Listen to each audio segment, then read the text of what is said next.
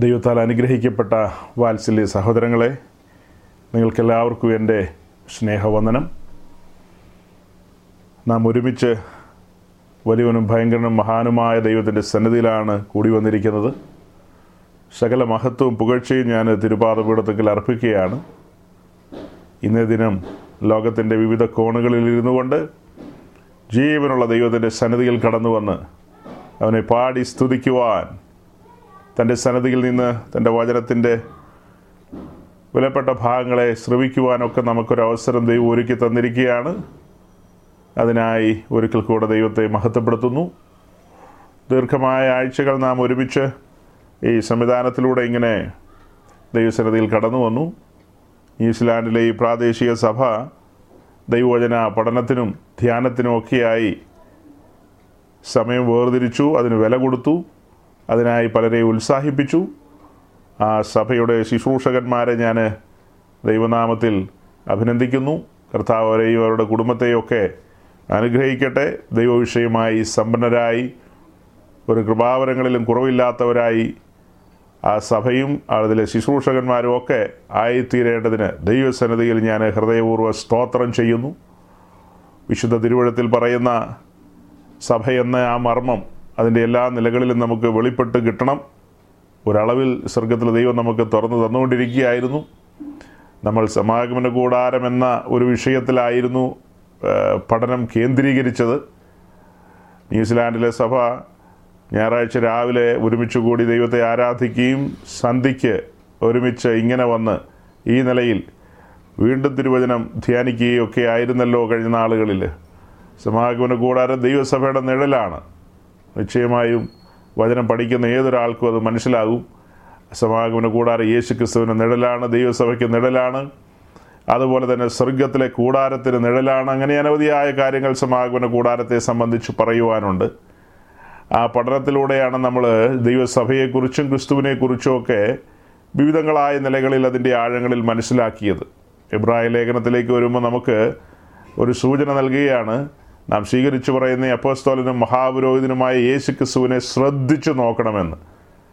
അങ്ങനെ ശ്രദ്ധിച്ചു നോക്കുവാനുള്ള ആഹ്വാനം കിടക്കുമ്പോൾ അനേകരത് ശ്രദ്ധിക്കുന്നില്ല. അലക്ഷ്യമാണോ എന്ന് ചോദിച്ചാൽ അലക്ഷ്യമല്ല. എന്നാൽ അലക്ഷ്യമല്ല എന്ന് ചോദിച്ചാൽ അലക്ഷ്യമാണ്. ആക്റ്റീവ് ആണോ എന്ന് ചോദിച്ചാൽ ആക്റ്റീവ് അല്ല എന്നാൽ പിന്നെ എന്താ? പാസീവ് അല്ലേ അതെ അങ്ങനെ പറയേണ്ടി വരും. ഇത്തരം വിഷയങ്ങളിലേക്കൊക്കെ വരുമ്പോൾ പലരും ആക്റ്റീവല്ല. ഞാൻ ഇന്നലെ സന്ധ്യയ്ക്ക് ദൈവവചനം പറഞ്ഞപ്പോൾ കേട്ട ഒന്ന് രണ്ട് പേര് ഇതിനകത്തുണ്ട്. അവരൊക്കെ ശ്രദ്ധിക്കുകയായിരുന്നു. അതായത് വിശ്വാസ ജീവിതത്തിലേക്ക് ചൂടുവെച്ച കാലത്ത് എന്റെ ജീവിതത്തിൽ സംഭവിച്ച ചില മാറ്റങ്ങളാണ് ഞാൻ പറഞ്ഞത്. തിരുവഴുത്തുകളെ ധ്യാനിക്കുവാൻ അല്ലെങ്കിൽ വേദപുസ്തകം വായിക്കുവാനും ചുമ്മാ വായിക്കാനല്ല അത് ദാഹത്തോടെ വിശപ്പോടെ വായിക്കുവാനും അത് സ്വാംശീകരിക്കുവാനും ഒക്കെയുള്ള വലിയൊരു വെമ്പൽ ആ സമയത്തുണ്ടായിരുന്നു. നമ്മൾ തിരുവഴുത്ത് പഠിക്കുമ്പോൾ കാണുന്ന പോലെ ദാവീദ് പറയുകയാണെന്ന് ന്യായപ്രമാണത്തിൽ രസിക്കുക എന്ന്. അതൊരു ഭാഗ്യാവസ്ഥയാണ്. ന്യായപ്രമാണത്തിൽ രസിക്കുക യഹോവയിൽ തന്നെ രസിക്കുക. അപ്പം ക്രിസ്തീയ ജീവിതത്തിലേക്ക് ചുവട് വയ്ക്കുമ്പോൾ നമുക്ക് ദൈവവചനമായിട്ട് വലിയ ആഴത്തിലുള്ള ബന്ധം വേണം. ദൈവവചനമായിട്ട് വലിയ ബന്ധം വേണം. അങ്ങനെ ഒരു ബന്ധത്തിലേക്ക് നമ്മൾ എത്തിച്ചേരണം. അങ്ങനെ ഒരു ബന്ധത്തിലേക്ക് എത്തിച്ചേരണം. ധാരാളം സമയം തിരുവഴുത്ത് വായിക്കുവാനും പഠിക്കുവാനും ഒക്കെ നാം ചെലവഴിക്കണം. അങ്ങനെ ചെലവഴിച്ചു വരുമ്പോഴാണ് പഴയ നിയമവും പുതിയ നിയമവും ഒക്കെ ചേർത്ത് വെച്ചുള്ള പഠനങ്ങളിലേക്ക് വരുന്നത്. ഞാൻ പറഞ്ഞ എന്റെ ആ കാലം എന്ന് പറയുന്നത് പുതിയ നിയമ പുസ്തകങ്ങൾ മാത്രമാണ് വായിക്കാറ്. പിന്നെ എന്നാൽ പഴയ നിയമ ഭാഗം ഒന്നും വായിച്ചിട്ടില്ലെന്ന് ചോദിച്ചാൽ സങ്കീർത്തനം വായിക്കും. സങ്കീർത്തനം. അതല്ലാതെ വേറെ ഭാഗങ്ങളിലേക്ക് അങ്ങനെ കടന്നു പോകാറില്ല. കടന്നു പോയിട്ടും വലിയ കാര്യമൊന്നുമില്ല. കാര്യമാത്ര പ്രസക്തമായിട്ട് നമുക്കൊന്നും മനസ്സിലാകാത്തത് കൊണ്ട് സമയം അങ്ങനെ കളയാറില്ലെന്ന് മാത്രം. എന്നാൽ പുതിയ നിയമത്തിലേക്ക് വരുമ്പോൾ നമുക്ക് മനസ്സിലാകുന്ന ഭാഷയിലെ പല കാര്യങ്ങളും അവിടെയുണ്ട്. പഴയ നിയമം വളരെ ഗൗരവം തന്നെയാണ്. അത് പുതിയ നിയമവുമായിട്ട് കണക്റ്റഡ് ആണ് പല കാര്യങ്ങളും. അത് പൊരുൾ തിരിച്ചു തരാൻ ആരെങ്കിലും വേണം സഹോദരങ്ങളെ. നമ്മൾ പറയും ദൈവസന്നദ്ധയിൽ ഇരുന്ന് തന്നെ വായിച്ച് പഠിക്കാൻ. അങ്ങനെയല്ലല്ലോ ദൈവം ഇത് ഡിസൈൻ ചെയ്തിരിക്കുന്നത്. ഇതിന്റെ ഡിസൈനിൽ ദൈവം ശുശ്രൂഷകന്മാരെയൊക്കെ ആക്കി വെച്ചിട്ടുണ്ട്. അതെന്തിനെന്ന് ചോദിച്ചാൽ തന്റെ ജനത്തിന് പൊരുൾ തിരിച്ചു കൊടുക്കണം. പൊരുൾ തിരിച്ചു കൊടുക്കണം. പഴയ നിയമത്തിലും അങ്ങനെയാണ് പുതിയ നിയമത്തിലും അങ്ങനെയാണ് യസ്ര ഒരു പ്രഗത്ഭനായ ശാസ്ത്രി തന്നെയായിരുന്നു. ജനത്തിന്റെ നടുവിൽ കടന്നു വന്ന് ജനത്തിന് തിരുവെഴുത്തുകളെ തുറന്നു കൊടുക്കുകയും അതായത് യസ്ര ഒരു വിദഗ്ധ ശാസ്ത്രിയായിരുന്നെന്നാണ് എഴുതിയിരിക്കുന്നത്. തിരുവഴുത്തുകളെ വളരെ ആഴത്തിൽ ജനത്തിന് മുമ്പാകെ തുറന്നു കൊടുത്ത ഒരു ഒരു വ്യക്തിയായിരുന്നു. ദൈവം എഴുന്നേൽപ്പിച്ച ഒരു വ്യക്തിയായിരുന്നു യസ്ര. അപ്പോൾ അതുപോലെ ഈ തലമുറയിലും ദൈവത്തിന്റെ ദാസന്മാർ തിരുവഴുത്തുകളെ തുറന്നു കൊടുക്കേണ്ടതുണ്ട്. ഒരു ദൈവദാസൻ എന്നോട് ആക്ഷേപം പറഞ്ഞത് ഞാൻ കഴിഞ്ഞ ആഴ്ചയാണ് തോന്നുന്നു നിങ്ങളോട് പറഞ്ഞത്. ഒരു സീനിയർ ദൈവദാസനാണ്. ചിലരൊക്കെ ഈ സമാഗമന കൂടാരമൊക്കെ പറഞ്ഞ് സമയം വേസ്റ്റ് ചെയ്യുമെന്ന്. അപ്പം ഈ ഇതിന്റെ ആഴങ്ങളും അർത്ഥങ്ങളും അത് ഗ്രഹിച്ചു കഴിഞ്ഞാൽ അതിനകത്തൊരു ത്രില്ലുണ്ടെന്നുള്ളത് ഒരുപക്ഷെ അദ്ദേഹത്തിന്റെ കാലത്ത് അദ്ദേഹത്തിന് അങ്ങനെ കേൾക്കാൻ കഴിഞ്ഞിട്ടുണ്ടാകില്ല. അതിന്റെ ഗൗരവം മനസ്സിലാക്കാനും കഴിഞ്ഞിട്ടുണ്ടാകില്ല. അതുകൊണ്ടായിരിക്കാം ഒരുപക്ഷെ അങ്ങനെ പറഞ്ഞത്. അപ്പം നമ്മെ സംബന്ധിച്ച് ഈ പഠനങ്ങളൊക്കെ വളരെ ഊർജം പകരുന്നതായിരുന്നു കണ്ണു തുറക്കുന്നതായിരുന്നു വളരെയധികം കാര്യങ്ങൾ ഗ്രഹിക്കാനിടയായി. അങ്ങനെയൊക്കെ നമ്മൾ മുന്നോട്ട് പോയി പിന്നീട് നെഹമ്യാവിന്റെ പുസ്തകത്തിലേക്ക് എത്തപ്പെട്ടു. നെഹമ്യാവിന്റെ പുസ്തകത്തിലേക്ക് എത്തപ്പെടുന്നത് ഒരു പ്രവാസാനന്തരം. പ്രവാസത്തിൽ നിന്ന് മടങ്ങി വരുന്ന ജനം ആലയം പണിയുന്നതും മതിൽ പണിയുന്നതുമായ വിഷയങ്ങളാണ്. ആലയം പണിയുന്ന കാര്യങ്ങൾ എസ്രായുടെ പുസ്തകത്തിലാണെങ്കിൽ മതിൽ പണിയുന്ന കാര്യങ്ങൾ നെഹമ്യാവിന്റെ പുസ്തകത്തിലാണ്. ആ കാലഘട്ടത്തിൽ നെഹമ്യാവ് ശൂഷൻ രാജധാനിയിൽ രാജാവിന്റെ അടുക്കൽ പ്രധാനപ്പെട്ട ഒരു ഉദ്യോഗം വഹിക്കുന്നയാളാണ്. ഗസറ്റഡ് റാങ്കിൽ ഇരിക്കുന്ന ഒരു വ്യക്തിയാണ്. പക്ഷേ തന്റെ ഉള്ളിൽ ഒരു നോവും വേദനയും കടന്നു വരികയാണ്. തന്റെ പിതാക്കന്മാരുടെ നഗരം പൂർവന്മാരുടെ നഗരം തീവച്ച് നശിപ്പിക്കപ്പെട്ടിരിക്കുന്നു. അത്യുന്നതനായ ദൈവത്തിന്റെ ആലയം തകർക്കപ്പെട്ടിരിക്കുന്നു. മതിൽ ഇടിഞ്ഞു പോയിരിക്കുന്നു അങ്ങനെ അനവധിയായ കാര്യങ്ങൾ മനസ്സിലാക്കിയപ്പോൾ ഉള്ളിലെ ഭാരനിമിത്തം താന് ദുഃഖിതനായിരിക്കുമ്പോൾ രാജാവ് ചോദിക്കുകയാണ് എന്താണ് നെഹമ്യാവെ ദുഃഖിതനായിരിക്കുന്നത് ഇത് മനോവ്യസനമാണല്ലോ എന്നൊക്കെ പറയുമ്പോൾ അതിന്റെ കാര്യകാരണങ്ങൾ താൻ രാജാവിനോട് ഉണർത്തിക്കുകയാണ്. അപ്പോൾ രാജാവ് തനിക്ക് ദേശത്തേക്ക് കടന്നു വരുവാനും ഈ കാര്യങ്ങൾ നിവർത്തിക്കുവാനും ഒക്കെയുള്ള സഹായം ചെയ്തു കൊടുക്കുകയാണ് അല്ലെങ്കിൽ അതിനുള്ള ആജ്ഞ കൊടുക്കുകയാണ്. അങ്ങനെ താൻ വന്ന് മതിൽ പണിയാണ് മതിൽ പണിയുടെ ഭാഗങ്ങളിൽ ഏർപ്പെട്ടിരിക്കുകയാണ്. നമ്മളിതൊക്കെയാണ് ഈ ദിവസങ്ങളിൽ ചിന്തിച്ചുകൊണ്ടിരുന്നത്. മതിൽ പണി ഒരു സൈഡിൽ നടക്കുമ്പോൾ ആലയത്തിന്റെ പണിയും മറ്റൊരു സൈഡിൽ നടക്കുന്നുണ്ടായിരുന്നു. ആലയത്തിന്റെ അറ്റകുറ്റം തീർക്കുന്നതും അതിന്റെ പണികളും ഒക്കെ ഒരു സൈഡിൽ നടക്കുന്നു. ഇത് രണ്ടും കൂടെ ഒരുമിച്ച് ഇങ്ങനെ മുന്നോട്ട് വരികയാണ്. ആലയത്തിന്റെ പണിയും തീർന്നു. പിന്നെ മതിലിന്റെ പണിയൊക്കെ തീർന്നു. അതെല്ലാം പൂർത്തീകരിച്ച ഒരു കാഴ്ചയാണ് നമ്മൾ ഒടുവിലത്തെ അധ്യായങ്ങളിലേക്ക് വരുമ്പോൾ കാണുന്നത്. എട്ട് ഒൻപത് പത്ത് അധ്യായങ്ങളിലേക്കൊക്കെ വരുമ്പോൾ അല്ലെങ്കിൽ പതിനൊന്ന് പന്ത്രണ്ട് മുതലായ അധ്യായങ്ങളിലേക്കെല്ലാം വരുമ്പോൾ അങ്ങനെയാണ് കാണുന്നത്. പിന്നത്തേതിൽ പതിമൂന്നാം അധ്യായത്തിലേക്ക് വന്നപ്പോൾ കണ്ട ഒരു കാഴ്ച. കഴിഞ്ഞ ആഴ്ച ഞാനതൊരു വേറിട്ട പ്രസംഗമായിട്ട് അവസാനിപ്പിച്ചു. വേറിട്ടൊരു പ്രസംഗമായിട്ട്. കാരണം ഇതിന്റെ പ്രാകാരത്തിൽ ഒരുക്കിയിരിക്കുന്ന പല അറകൾ അറകൾ മീൻസ് അതിൽ നമ്മൾ പറഞ്ഞ മുറികൾ എന്ന് പറയും. വിശേഷപ്പെട്ട കാര്യങ്ങൾ വിശുദ്ധമായ കാര്യങ്ങൾ വിശുദ്ധ ഉപകരണങ്ങൾ ഇങ്ങനെ പലതും വയ്ക്കേണ്ട സ്ഥലമാണ്. അവിടെ ആ സമയത്തെ മഹാപുരോഹിതനായ എലിയാഷീബ് തന്റെ ഒരു ബന്ധു അതായത് ഒരു സമ്മന്തി എന്ന് പറയാം ആ ബന്ധുവായ തോബിയാവിന് അതിനകത്തൊരു അറ ഒരുക്കി കൊടുത്തു ഇവിടെ പാർത്തോളാൻ പറഞ്ഞ്. അതിനെ നമ്മൾ പല ആംഗിളുകളിൽ നിന്നുകൊണ്ട് കാണുകയായിരുന്നു. തോബിയാവിനെ നമ്മളൊരു വ്യക്തി എന്ന നിലയിൽ കണ്ടു. അത് സമകാലീന സഭയുമായി ബന്ധപ്പെട്ട് കണ്ടംപററി ചർച്ചുമായി ബന്ധപ്പെടുത്തി നമ്മളത് ചിന്തിച്ചു. ആ കൂട്ടത്തിൽ തോബിയാവിനെ ഒരു ആശയമായിട്ടും അതുപോലെ അങ്ങനെ പല കാര്യങ്ങളുമായിട്ടൊക്കെ ചേർത്ത് നിർത്തി നമ്മൾ ചിന്തിക്കാനിടയായി. നമ്മുടെ ശരീരം ദൈവത്തിന്റെ മന്ദിരമാണെന്നും ആ മന്ദിരം സൂക്ഷിക്കേണ്ടതാണെന്നും അതിന്റെ അറകളിൽ ദൈവഹിതത്തിന് വിരുദ്ധമായ കാര്യങ്ങളൊന്നും കടന്നു വരരുത് എന്നുള്ള കാര്യങ്ങളൊക്കെ. ഒരുപക്ഷെ അനേകർക്ക് മറിഞ്ഞിരിക്കുകയായിരിക്കും. യോഷിയാവിന്റെ കാലത്ത് നടത്തിയൊരു പോലെ ഒരു പെസക അതിനു മുമ്പ് നടത്തിയിട്ടില്ല. കാരണം അവർക്ക് വെളിപ്പെട്ട് കിട്ടിയില്ല. അതിന്റെ ആഴങ്ങൾ അവർക്ക് വെളിപ്പെട്ട് കിട്ടിയില്ല. അതുകൊണ്ട് അനേകർക്ക് മറഞ്ഞിരിക്കുന്ന കാര്യങ്ങൾ ചുരുക്കം ചിലർക്ക് ദൈവം വെളിപ്പെടുത്തി തരുമ്പോൾ ആ ചുരുക്കം ചിലർ അത് ഏറ്റെടുത്ത് അതിന്റെ ഗൗരവത്തിലേക്ക് വരണം. ലോകം മുഴുവൻ ഇത് അറിഞ്ഞിട്ടുണ്ടോയെന്ന് ചോദിച്ചാൽ നമുക്ക് പരിമിതിയുണ്ടല്ലോ. നമ്മുടെ സൂം മീറ്റിങ്ങിനും പരിമിതിയുണ്ട്. ഇതിനകത്ത് കൊള്ളിക്കാവുന്നതിനും പരിമിതിയുണ്ട്. പിന്നെ ഇത് നമ്മൾ റെക്കോർഡ് ചെയ്യുന്നുണ്ടെന്നുള്ളത് ശരി തന്നെയാണ്. ലോകത്തിലുള്ളവരെല്ലാം ഇത് കേൾക്കണമെന്ന് ഒരു നിർബന്ധവുമില്ല. വളരെ കുറച്ച് ആളുകളാണ് കേൾക്കാറുള്ളൂ.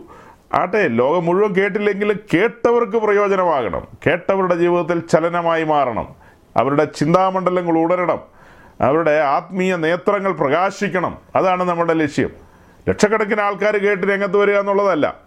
കേട്ടവർ കേട്ടവർ ഒരു സൈന്യമായി തീരണം. കേട്ടവർ ഉത്സാഹികളായി തീരണം. സമർപ്പിതരായി തീരണം. അതാണ് എല്ലാ കാലത്തെയും നമ്മുടെ ചിന്ത എന്ന് പറയുന്നത്. അപ്പോൾ സഹോദരങ്ങളെ പറഞ്ഞു വരുന്നത് കഴിഞ്ഞ ആഴ്ചത്തെ ഒരു സൂചനയാണ് തന്നത്. നിങ്ങൾ ഞാൻ പറയാതെ വിട്ട ഒത്തിരി മേഖലകളുണ്ട് അതിനകത്ത്.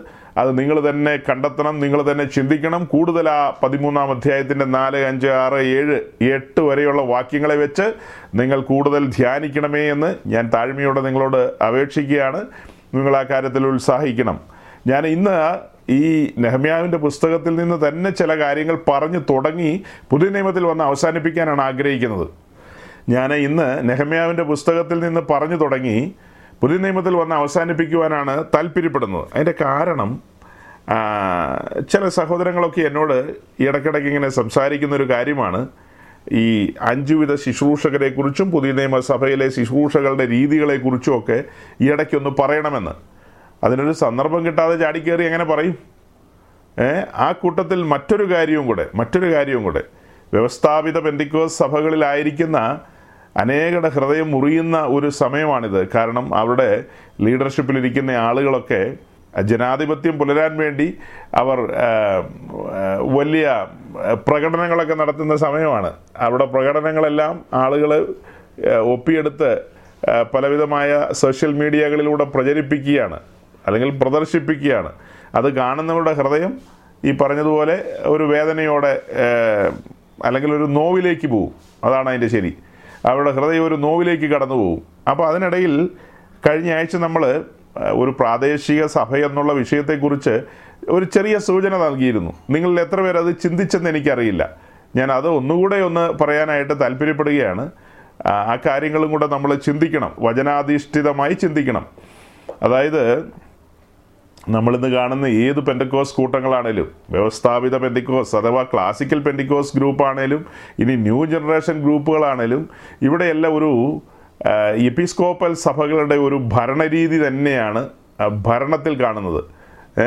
ഒരു കേന്ദ്രീകൃത ഒരു കേന്ദ്രീകൃത ഭരണ സംവിധാനം അതാണ് എല്ലാവരും ആഗ്രഹിക്കുന്നത്. ഒരു തലവൻ അതിന് കീഴിലേക്ക് അസംഖ്യം ആളുകൾ അങ്ങനെ അത് ഭരിച്ച് മുന്നോട്ട് കൊണ്ടുപോകുക എന്നുള്ള രീതിയാണ്. പക്ഷെ നമ്മൾ ദൈവസഭയെക്കുറിച്ച് പഠിക്കുമ്പോൾ ഇങ്ങനത്തെ അധികാര ശ്രേണികളൊന്നും ദൈവസഭയിൽ ഇല്ല സഹോദരങ്ങൾ തുടക്കത്തിൽ അതൊന്ന് മനസ്സിലാക്കണം. എന്നിട്ട് ഞാൻ ആ പറഞ്ഞ കാര്യത്തിലേക്ക് വരാം.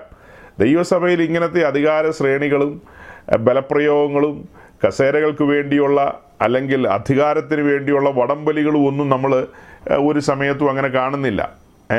അതിന്റെ ഒരു ഭരണരീതി എന്ന് പറയുന്നത് ഓരോ പ്രാദേശിക സഭകളും. കേൾക്കാത്തവർക്ക് വേണ്ടി ഒരിക്കൽ കൂടെ പറയുകയാണ് നമുക്കത് പ്രാക്ടിക്കലാണോ എന്ന് ചോദിച്ചാൽ ഇപ്പോൾ എനിക്ക് വേറെ മറുപടികളൊന്നുമില്ല. കണ്ട കാര്യമാണ് പറയുന്നത് ഓരോ പ്രാദേശിക സഭകളും സ്വയം പര്യാപ്തമായി നിൽക്കണം. എന്ന് പറഞ്ഞാൽ അവർ അവരുടെ അധികാരം അവരുടെ കാര്യങ്ങളെല്ലാം ആ സഭയുമായി ബന്ധപ്പെട്ടാണ്. ആ സഭയെ ഭരിക്കുവാനായിട്ട് ദൈവം അഞ്ചുവിധ ശുശ്രൂഷകരെ ആക്കി വെച്ചിട്ടുണ്ട്. ആ ലോക്കൽ ചർച്ചിൽ പാസ്റ്റർ ഉണ്ടാകും. അത് വാസ്തവം തന്നെ. പാസ്റ്റർ ഉണ്ടാകും. അത് കഴിഞ്ഞാൽ ഈ അഞ്ചുവിധ ശുശ്രൂഷയിൽ ബാക്കി എല്ലാവരും ഉണ്ടല്ലോ. അവരെ ദൈവം അയക്കും. ഈ സഭ അങ്ങനെ ഒരു സമർപ്പിത സഭയാണെങ്കിൽ ഈ ശുശ്രൂഷകന്മാർ അല്ലെങ്കിൽ ഈ സഭ ഒരു സമർപ്പിത സഭയും അതിലെ ശുശ്രൂഷകന്മാർ ആ ഒരു സമർപ്പണത്തിലാണെങ്കിൽ നിശ്ചയമായും ദൈവം തന്റെ അഭിഷിക്തന്മാരെ അതിലേക്ക് അയച്ച് ആത്മീയമായ നിലയിൽ അവരെ ഗൈഡ് ചെയ്യും ഗൈഡ് ചെയ്യും. നിശ്ചയമായി അത് ചെയ്യും. ഞാൻ എന്റെ സഭയെ പണിയുമെന്ന് പറഞ്ഞിട്ടുണ്ടല്ലോ. ഞാൻ എന്റെ സഭയെ പണിയുമെന്ന് പറഞ്ഞിട്ടുണ്ട്. അതുകൊണ്ട് നിശ്ചയമായും ആ പണി കർത്താവ് നടത്തും. തന്റെ അഭിഷിക്തന്മാരിലൂടെയാണ് അത് നടത്തുന്നത്. ഇന്നിപ്പോൾ അത് ഓരോരോ സംഘടനകളായിട്ട് തിരിഞ്ഞുപോയി. ഓരോരോ സംഘടനകളായിട്ട്. ആ സംഘടനയിലുള്ളവർ മാത്രം അവിടെ പണിയുന്നു. ഈ സംഘടനയിലുള്ളവർ അവിടെ പണിയുന്നു. അങ്ങനെയുള്ളൊരു നിലയാണ്. ശുശ്രൂഷകൾ അനുഭവിക്കുവാൻ കഴിയുന്നില്ല. ദൈവത്തിന്റെ അഭിഷിക്തന്മാർ ശുശ്രൂഷിക്കുന്ന പല ശുശ്രൂഷകളും മറ്റു കൂട്ടങ്ങളിലേക്ക് കടന്നു ചെല്ലുന്നില്ല. മതിലുകളാണ്. നെഹമ്യാവ് മതിൽ പണിയുന്നു. അതുപോലെ തന്നെ ഇവിടെ ഇത് അനാവശ്യ മതിലുകളാണ്. അങ്ങനത്തെ മതിലുകളല്ല ദൈവം ആഗ്രഹിക്കുന്നത് ഇവിടെ നെഹമ്യാവ് പണിയുന്ന മതിലിനെ നമ്മൾ ആത്മീയമായി മാത്രമേ എടുക്കുന്നുള്ളൂ. അത് വിശുദ്ധിയുടെയും വേർപാടിന്റെയും ഒക്കെ മതിലുകളാണ് നെഹമ്യാവിന്റെ മതിലുമായിട്ട് ചേർത്ത് വെച്ച് നമ്മൾ ചിന്തിക്കുന്നത്. അല്ലാതെ അക്ഷരികമായി അഥവാ ലിറ്ററലി ഒരു മതിൽ പണിയുന്ന കാര്യമല്ലല്ലോ. ലിറ്ററലി ഒരു മതിൽ പണിയുന്ന കാര്യമല്ല. ഉപദേശത്തിന്റെ മതിലുകൾ. അങ്ങനെ അത് പറഞ്ഞു വരാനുണ്ട്. അങ്ങനെ പലതും പറഞ്ഞു വരാനുണ്ട്. അപ്പം ഞാൻ ഈ തുടക്കത്തിൽ സൂചിപ്പിക്കുന്നത് ഒരു ലോക്കൽ ചർച്ച് ആ ലോക്കൽ ചർച്ചിന്റെ ശുശ്രൂഷകനും അദ്ദേഹം വാർത്തെടുക്കുന്ന ശുശ്രൂഷകന്മാരും. അദ്ദേഹത്തിന്റെ ശുശ്രൂഷയിൽ പുറത്തേക്ക് വരുന്ന ശുശ്രൂഷാ ഗണമുണ്ടല്ലോ. അല്ലെങ്കിൽ മിനിസ്റ്റേഴ്സ് ഉണ്ടല്ലോ. അദ്ദേഹത്തിന്റെ ശുശ്രൂഷയിൽ വിശ്വാസത്തിൽ വന്നവർ അവരെല്ലാ കാലത്തും വിശ്വാസികളായിട്ടിരിക്കുക എന്നുള്ളതല്ല. പൗലോസ് പറയുന്നുണ്ടല്ലോ കാലം നോക്കിയാൽ നിങ്ങളും ശുശ്രൂഷയിലേക്ക് വരണം. ഉപദേഷ്ടാക്കന്മാരുടെ നിലയിലേക്ക് ചിലർ എല്ലാവരും ഉപദേഷ്ടാക്കന്മാരല്ല. ചിലർ പ്രവാചകന്മാരാകേണ്ടതുണ്ട് ചിലർ സുവിശേഷകരാകേണ്ടതുണ്ട്. അവരെ അതിന് പ്രോത്സാഹിപ്പിക്കുകയും കൈത്താങ്ങുകയും ഒക്കെ ചെയ്യേണ്ടതുണ്ട്. അപ്പോൾ അങ്ങനെ കൈത്താങ്ങുമ്പോൾ ഓരോരുത്തരും ശുശ്രൂഷയിൽ വർദ്ധിച്ചു വരുന്നു. അങ്ങനെ ചർച്ചിന്റെ കാര്യങ്ങൾ നമ്മൾ നോക്കുമ്പോൾ അതങ്ങ് ഫ്ലറീഷ് ആകുകയാണ് പല നിലകളിൽ പല നിലകളിൽ. അപ്പോൾ ഈ ദൈവദാസന്റെ കീഴിൽ വിശ്വാസത്തിൽ വന്ന് അദ്ദേഹത്തിന്റെ ശുശ്രൂഷയിൽ ശുശ്രൂഷയിലേക്ക് ഇറങ്ങിത്തിരിച്ച വ്യക്തികൾ ഇദ്ദേഹവുമായിട്ട് ഒരു ബന്ധത്തിലായിരിക്കും. സ്വാഭാവികമാണ് ഒരു ബന്ധത്തിലായിരിക്കും. ആത്മീയമായ കാര്യങ്ങൾ മറ്റ് കാര്യങ്ങളിലൊക്കെ അവരൊരു ഒരു കണക്ഷനിലായിരിക്കും ഒരു ബന്ധത്തിലായിരിക്കും. ഏ പക്ഷേ അത് അത് കണ്ടമാനം വളർന്ന് പടർന്ന് പന്തലിച്ച് കഴിഞ്ഞാൽ കുഴപ്പം എന്താണെന്ന് വെച്ചാൽ ജനറൽ പ്രസിഡന്റ് വേണ്ടി വരും. അങ്ങനെ വളരാൻ പോകാതെ ഇത് ആ ശുശ്രൂഷകൻ തന്നെ തീരുമാനിക്കുക. ഓരോരുത്തരെ ഉത്തരവാദിത്തങ്ങൾ ഏൽപ്പിച്ച് അവരവരുടെ ഭാഗത്തേക്ക്. അവരും പിന്നീട് അത് വളർച്ചയിൽ വരുമ്പോൾ അടുത്തടുത്ത ആളുകളെ ഏൽപ്പിച്ച് ഇതിനൊരു ഓവറോൾ മേൽനോട്ടം അല്ലേ? ഓവറോൾ ഒരു മേൽനോട്ടം ഓവർ സീയിങ് എന്ന് എഴുതിയിരിക്കുന്ന പോലെ. ഓവറോൾ ഈ കാര്യങ്ങളെ നോക്കി കൊണ്ടു നടക്കുകയല്ലാതെ പത്രോസ് പറയുന്നുണ്ട് എന്താ ഇടവകളുടെ മേൽ കർത്തൃത്വം നടത്തുന്നവരായിട്ടല്ലെന്ന്. എന്ന് പറഞ്ഞാൽ അധികാരം നടത്തുന്നവരായിട്ടല്ല. അവരെ അജഗണങ്ങളെ അല്ലെങ്കിൽ എന്താ ആട്ടിൻകൂട്ടത്തെ പരിപാലിക്കുക എന്നുള്ളൊരു നില മാത്രമാണ് പത്രോസ് അവിടെ പറയുന്നത്. അല്ലാതെ ഇന്ന് കാണുന്ന പോലത്തെ ഒരു ഭരണക്രമം അടിച്ചേൽപ്പിക്കുന്ന രീതികളല്ല പറയുന്നത്. എല്ലാം വളരെ ശാന്തമായിട്ട് മുന്നോട്ട് പോകട്ടെ എന്നാണ് അപ്പോസ്വലന്മാർ ആ കാലഘട്ടത്തിൽ ചിന്തിച്ചത്. നോക്കണം ഈ പന്തിരവർ ഒരുമിച്ച് കൂടി അവരൊരു തീരുമാനത്തിൽ എത്തിയത് തന്നെ അതിന്റെ ഒരു സൂചനയാണ്. ഞങ്ങൾ ഇത്തരം ഭരണക്രമങ്ങളിലോ മറ്റു കാര്യങ്ങളിലോ ഒന്നും തലയിടാൻ വരുന്നില്ല. ഞങ്ങൾ അതായത് ഓരോ ലോക്കൽ ചർച്ചിന്റെ ദൈനംദിന ഭരണകാര്യങ്ങളിൽ ഞങ്ങൾ തലയിടാൻ വരുന്നില്ല. പകരം ഞങ്ങൾ പ്രാർത്ഥനയിലും വചനധ്യാനത്തിലും ഉറ്റിരിക്കാമെന്നാണ് പറയുന്നത് കാരണം ജനത്തിന് വചനം കൊടുക്കണമല്ലോ. ജനത്തിന് വചനം കൊടുക്കണം. അതുകൊണ്ട് ഞങ്ങൾ മറ്റ് ആക്ടിവിറ്റീസിലൊന്നും ബന്ധപ്പെടുന്നില്ല. വചനധ്യാനത്തിലും പ്രാർത്ഥനയിലും ഉറ്റിരിക്കാം എന്നാണ് അപ്പസ്വലന്മാർ തുടക്കകാലത്ത് അതായത് അപ്പസ്വല പ്രവൃത്തി ആറാം അധ്യായം ഞാൻ ഈ പറയുന്നത് അതിന്റെ റിസൾട്ടുകൾ പിന്നത്തേതിൽ നമുക്ക് കാണാനുണ്ട്. അതിന്റെ റിസൾട്ടുകൾ. തൊട്ടടുത്തടുത്ത രാജ്യങ്ങളിലേക്ക് സുവിശേഷം കടന്നു ചെല്ലുന്നു. തൊട്ടടുത്തടുത്ത രാജ്യങ്ങളിലേക്ക്. ആ രാജ്യങ്ങളിലെല്ലാം സുവിശേഷം കടന്നു ചെല്ലുന്നു. അനേകർ സുവിശേഷത്തിന് അധീനരായിത്തീരുന്നു. രക്ഷ ആസ്വദിക്കുന്നു.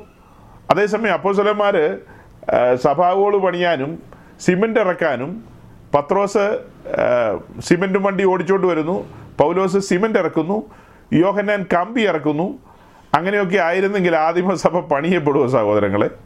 അങ്ങനെ ഇരിക്കുമ്പോൾ പെട്ടെന്ന് യാക്കോ പറയാണ് ഞാൻ ദുബായ് വരെ ഒന്ന് പോയിട്ട് വരാം. അവിടെ ഒത്തിരി വിശുദ്ധന്മാരുണ്ടല്ലോ. അവരോട് പറഞ്ഞാൽ കമ്പിക്കാശ് അവർ തരും. ഏ? അല്ലെങ്കിൽ പിന്നെ എന്നാ കാശ? കെട്ടുകമ്പിക്കുള്ള കാശ് ദുബായിക്കാർ തരും. അവരിങ്ങനെ നോക്കിയിരിക്കുക ആരാ വരുന്നതെന്നുള്ളത് നോക്കി. ആരുടെ കയ്യിലാണ് കൊടുത്തു കൊടുത്തേ നോത്ത് ഏ? അങ്ങനെ ദുബായിക്കാർക്കും പിന്നെ ന്യൂസിലാൻഡുകാർക്കും ന്യൂയോർക്കുകാർക്കും ഒക്കെ ഇങ്ങനെ ഓരോരോ അപ്പോസലന്മാരെ അയക്കാം. തിമത്യോസിന് വേണേൽ ന്യൂസിലാൻഡിലേക്ക് അയച്ചേക്കാം. അവിടുന്ന് കുറച്ച് ജിപ്സം പെയിന്റ് മേടിക്കാനായിട്ടുള്ള കാശ് മേടിക്കാം. ഇതൊന്നും അല്ലായിരുന്നു ആദിമസഭയുടെ രീതി. അവർ കെട്ടിടം പണിയുടെ കാര്യത്തിലോ മറ്റു കാര്യത്തിലൊന്നും അവർ ഉത്സുകരായിരുന്നില്ല. ഇനി പിൽക്കാലത്തേക്ക് വന്നപ്പോൾ അങ്ങനെ എന്തെങ്കിലുമൊക്കെ പണികൾ കാര്യങ്ങൾ വന്നെങ്കിൽ അതിനൊക്കെ സഹോദരന്മാരെ ഉത്സാഹിക്കട്ടെ. ഈ അപ്പോസ്റ്റല പ്രവൃത്തി ആറാം അധ്യായം മാറ്റാൻ പറ്റാത്ത അധ്യായമാണ്. സഹോദരന്മാർ മനസ്സിലാക്കണം. അത് കോൺക്രീറ്റ് ഇട്ടിരിക്കുന്നതാണ്. അത് കല്ലിൽ പിളർക്കുന്ന പോലെ എഴുതി വെച്ചുപോയി. ഞങ്ങൾ വചനധ്യാനത്തിലും പ്രാർത്ഥനയിലും ഉറ്റിരിക്കാം. പിന്നീട് അതിനെ മറികടക്കുന്ന ഒരു അധ്യായം ഒരു കൗണ്ടർ പിന്നീട് വന്നിട്ടില്ല. മനസ്സിലാക്കുന്നുണ്ടോ?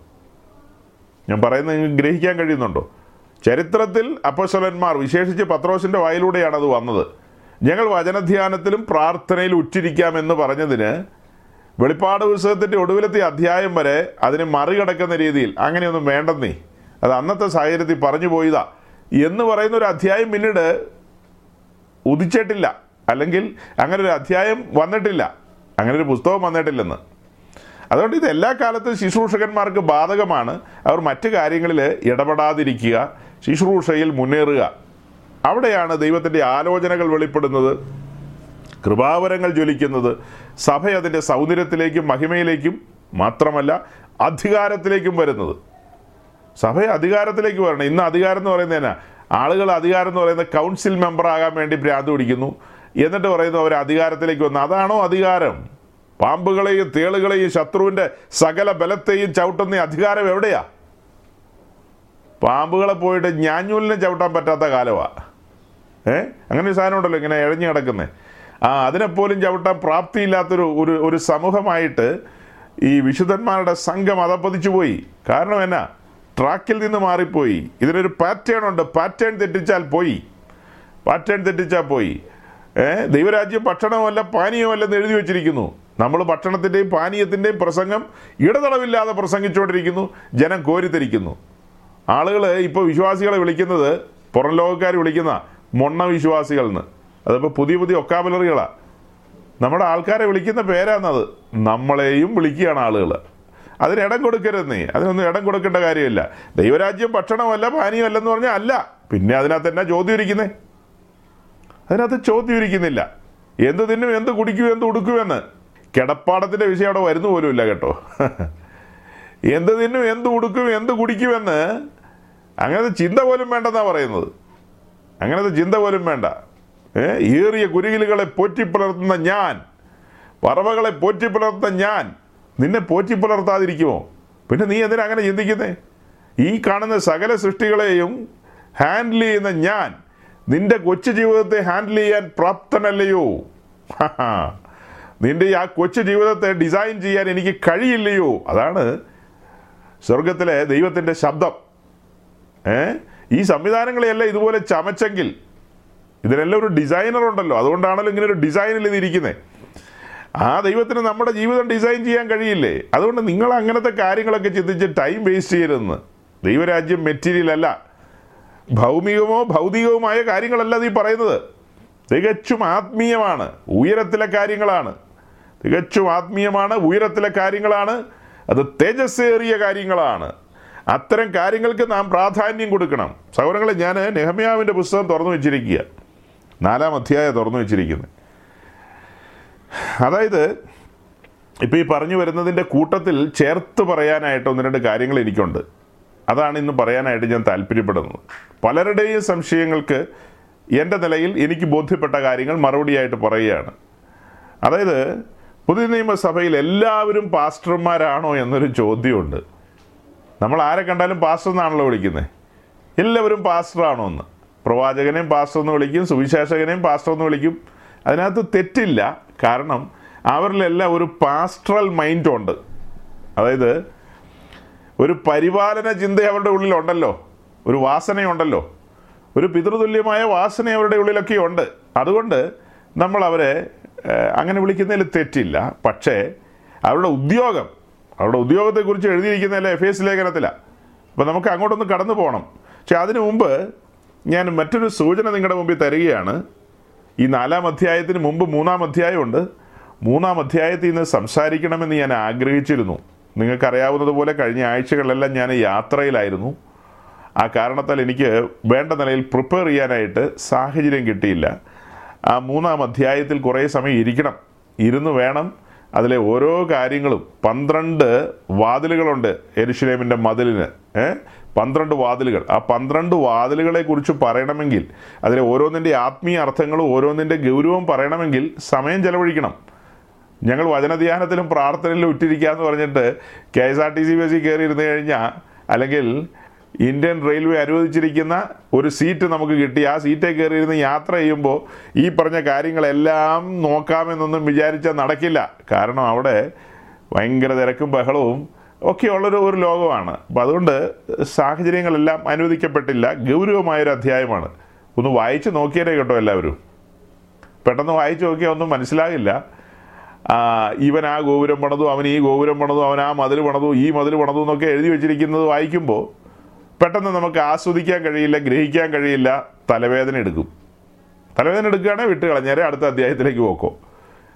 ദൈവം സഹായിച്ച് ആ കാര്യത്തെക്കുറിച്ച് സ്വല്പമായിട്ട് അല്ലെങ്കിൽ അല്പമായിട്ട് പറയണമെന്ന് എനിക്ക് ഒരു ആഗ്രഹമുണ്ട് എന്റെ ഒരു ആഗ്രഹം കൂടെ അത്.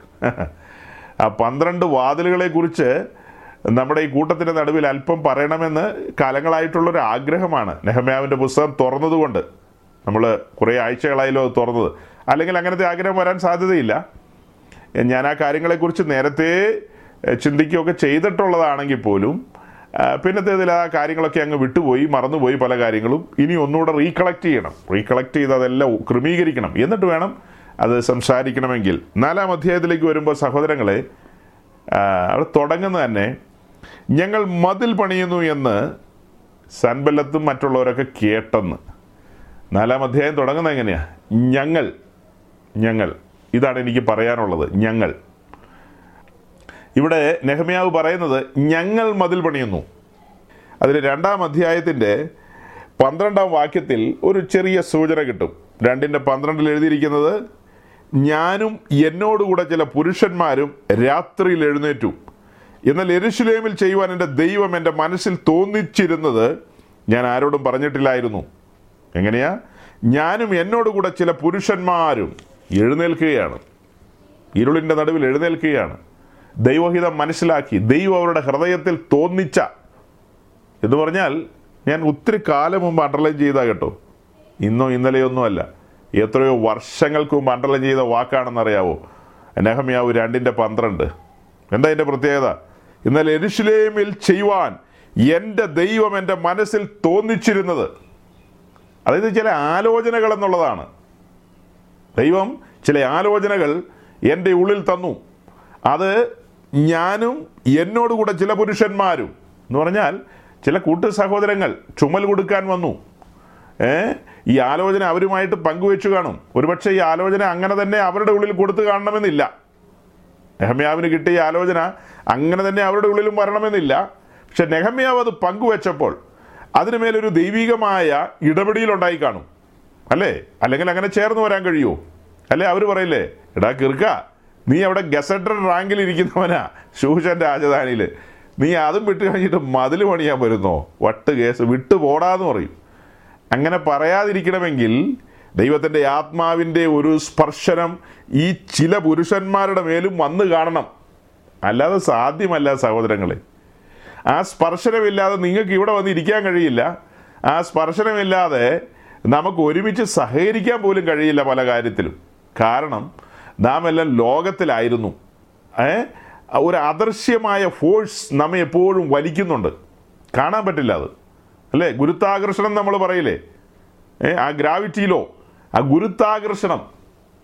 ആപ്പിൾ ഞെട്ടിട്ട് കഴിഞ്ഞ് എന്ത് ചെയ്യും? താഴേക്ക് വരുന്നത് അവിടെ അവിടെ ഒരു ഒരു പ്രതിഭാസമുണ്ട്. ഒരു ഫോഴ്സ് ഉണ്ട് അത് വലിക്കുകയാണ് താഴേക്ക്. അതുപോലെ എപ്പോഴും വിശുദ്ധന്മാരെ വലിക്കുന്ന ഒരു സംവിധാനമുണ്ട്. ചിന്തിച്ചിട്ടില്ലായിരിക്കും അല്ലേ? എപ്പോഴും ഒരു വലിവ് ബലമുണ്ട്. ഞാൻ എന്റെ അനുഭവം പറയാം. ഈ ഡാമിന്റെ മുകളിൽ അതുപോലെ ഈ വലിയ പാലത്തിന് മുകളിലൊക്കെ നിന്ന് താഴേക്ക് നോക്കിക്കഴിഞ്ഞാൽ ഒരു തോന്നല. താഴേക്ക് ആരോ വിളിക്കുന്ന പോലെ ഇങ്ങനെ ഒരു വലിവ് പോലെ തോന്നും നമുക്ക്. അത് വേറെ ആരും വിളിക്കുന്നതല്ല. അത് ഈ- ഈ ഗ്രാവിറ്റി ഫോഴ്സ് ഉള്ളതുകൊണ്ട് ഈ ഗുരുത്വാകർഷണം ഉള്ളതുകൊണ്ട് നമ്മളെ അങ്ങനെ വലിക്കുന്ന പോലെ നമുക്ക് തോന്നിപ്പോവും. കൂടുതലാം ചേർന്നങ്ങ് മതിലിനോട് നിന്ന് താഴേക്ക് നോക്കാനായിട്ട് നമുക്കൊരു ഒരു സന്ദേഹം തോന്നും. ഏ? കാരണം എന്നാ? ഈ വലിവ് ബലം നിൽക്കുകയാണ്. അതുപോലെ തന്നെയാണ് മിസ്രൈമിന്റെ ഒരു വലിവ് എല്ലാവരുടെ ജീവിതത്തിലും ഉണ്ടാവും. മിസ്രൈം എന്ന് പറഞ്ഞാൽ എന്നതാ? ലോകത്തെ കാണിക്കുന്നു. ഏ? എന്ത് പറഞ്ഞാലും ഏത് പറഞ്ഞാലും മിസ്രൈമിന്റെ ഒരു ഒരു വലിവുണ്ടാവും.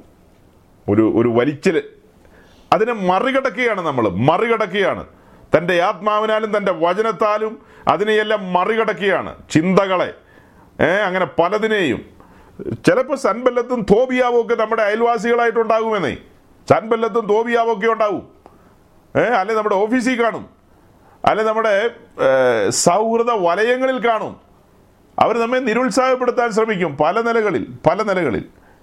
ഈ വാക്യത്തിലേക്ക് നോക്കിയാൽ ഞാനും എന്നോട് എന്നോടുകൂടെ ചില പുരുഷന്മാരും ഞാൻ അത് വെച്ചിട്ടാണ് പറഞ്ഞത് നാലാം അധ്യായത്തിന്റെ തുടക്കത്തിൽ ഞങ്ങൾ മതിൽ പണിയുന്നു എന്ന് അതായത് ഞങ്ങളുടെ ശത്രുക്കളായവർ സൻബല്ലത്തും തോബിയാവും ഒക്കെ കേട്ടു. അവർ കോപം രോക്ഷവും മഹാരോക്ഷവും പൂണ്ട് യഹൂദന്മാരെ നിന്ദിച്ചു. അതായത് ഈ മതിൽ പണിയുന്ന യഹൂദന്മാരാണല്ലോ നേഹമ്യാവും കൂടെയുള്ള സഹോദരങ്ങളൊക്കെ. അപ്പോൾ മറ്റവർക്ക് അത് കേട്ടപ്പോൾ ഒരു നിന്ന തോന്നി. എന്റെ വിഷയം അതല്ല. ഞാൻ പറഞ്ഞു വരുന്നത് ഇവിടെ നെഹമ്യാവ് തന്നെയല്ല സഹോദരങ്ങളെ ഈ മതിൽ പണിയുന്നത്. അതാ ഞാൻ മൂന്നാം അധ്യായം വായിക്കണമെന്ന് നിങ്ങളോട് പറഞ്ഞത്. മൂന്നാം അധ്യായത്തിലേക്ക് നമ്മൾ പഠിക്കുമ്പോൾ ഓരോ ഭാഗങ്ങൾ അതായത് ഒരു വാതിൽ മുതൽ അടുത്ത വാതിലിന്റെ ഭാഗം വരെ ഇനി ആളുകൾ പണിയുന്നു. അത് കഴിഞ്ഞിട്ടുള്ള ഭാഗം മറ്റുള്ളവർ പണിയുന്നു. ഇങ്ങനെ ഓരോരുത്തർക്കും അതിന്റെ പണിയുടെ ചുമതലകളുണ്ട്.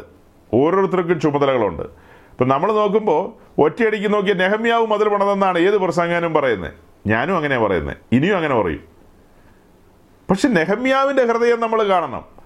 നെഹമ്യാവിന്റെ ഹൃദയം നമ്മൾ കാണുമ്പോൾ നെഹമ്യാവിനോട് ചോദിച്ചു കഴിഞ്ഞാൽ നെഹമ്യാവ് ഞാൻ തന്നെ ഇരുന്ന് പണതാന്ന് പറയുമോ അങ്ങനെ ഒരു മനോനിലയിൽ പറയാനായിട്ട് സാധ്യതയില്ല. ഏ? അങ്ങനെ ഒരു മനോനിലയിൽ പറയാനായിട്ട് സാധ്യതയില്ല. ഞങ്ങൾ പണതെന്നാണ് പറയുന്നത്? ഞാൻ ഇതേ കാര്യം ഇങ്ങനെ ചിന്തിക്കുമ്പോൾ പൗലോസിന്റെ ശ്രേഷ്ഠത ഞാൻ ഓർക്കാറുണ്ട്. ഞാൻ തെസ്ലോനിക്ക് ലേഖനം ഇങ്ങനെ വായിക്കുകയും ധ്യാനിക്കുകയൊക്കെ ചെയ്ത ഒരു സമയത്ത് ഒന്ന് തെസ്ലോനിക്ക് ലേഖനമാണ് അതിന്റെ അഞ്ച് അധ്യായങ്ങളുണ്ടല്ലോ. ഈ അഞ്ച് അധ്യായങ്ങളും മൊത്തത്തിൽ പരിശോധിച്ചു കഴിഞ്ഞപ്പോൾ അൻപത്തിയഞ്ച് ഏ? അൻപത്തിയഞ്ച് പ്രാവശ്യമാണ് ഞങ്ങൾ എന്ന പദപ്രയോഗം. അമ്പത്തിയഞ്ച് പ്രാവശ്യം.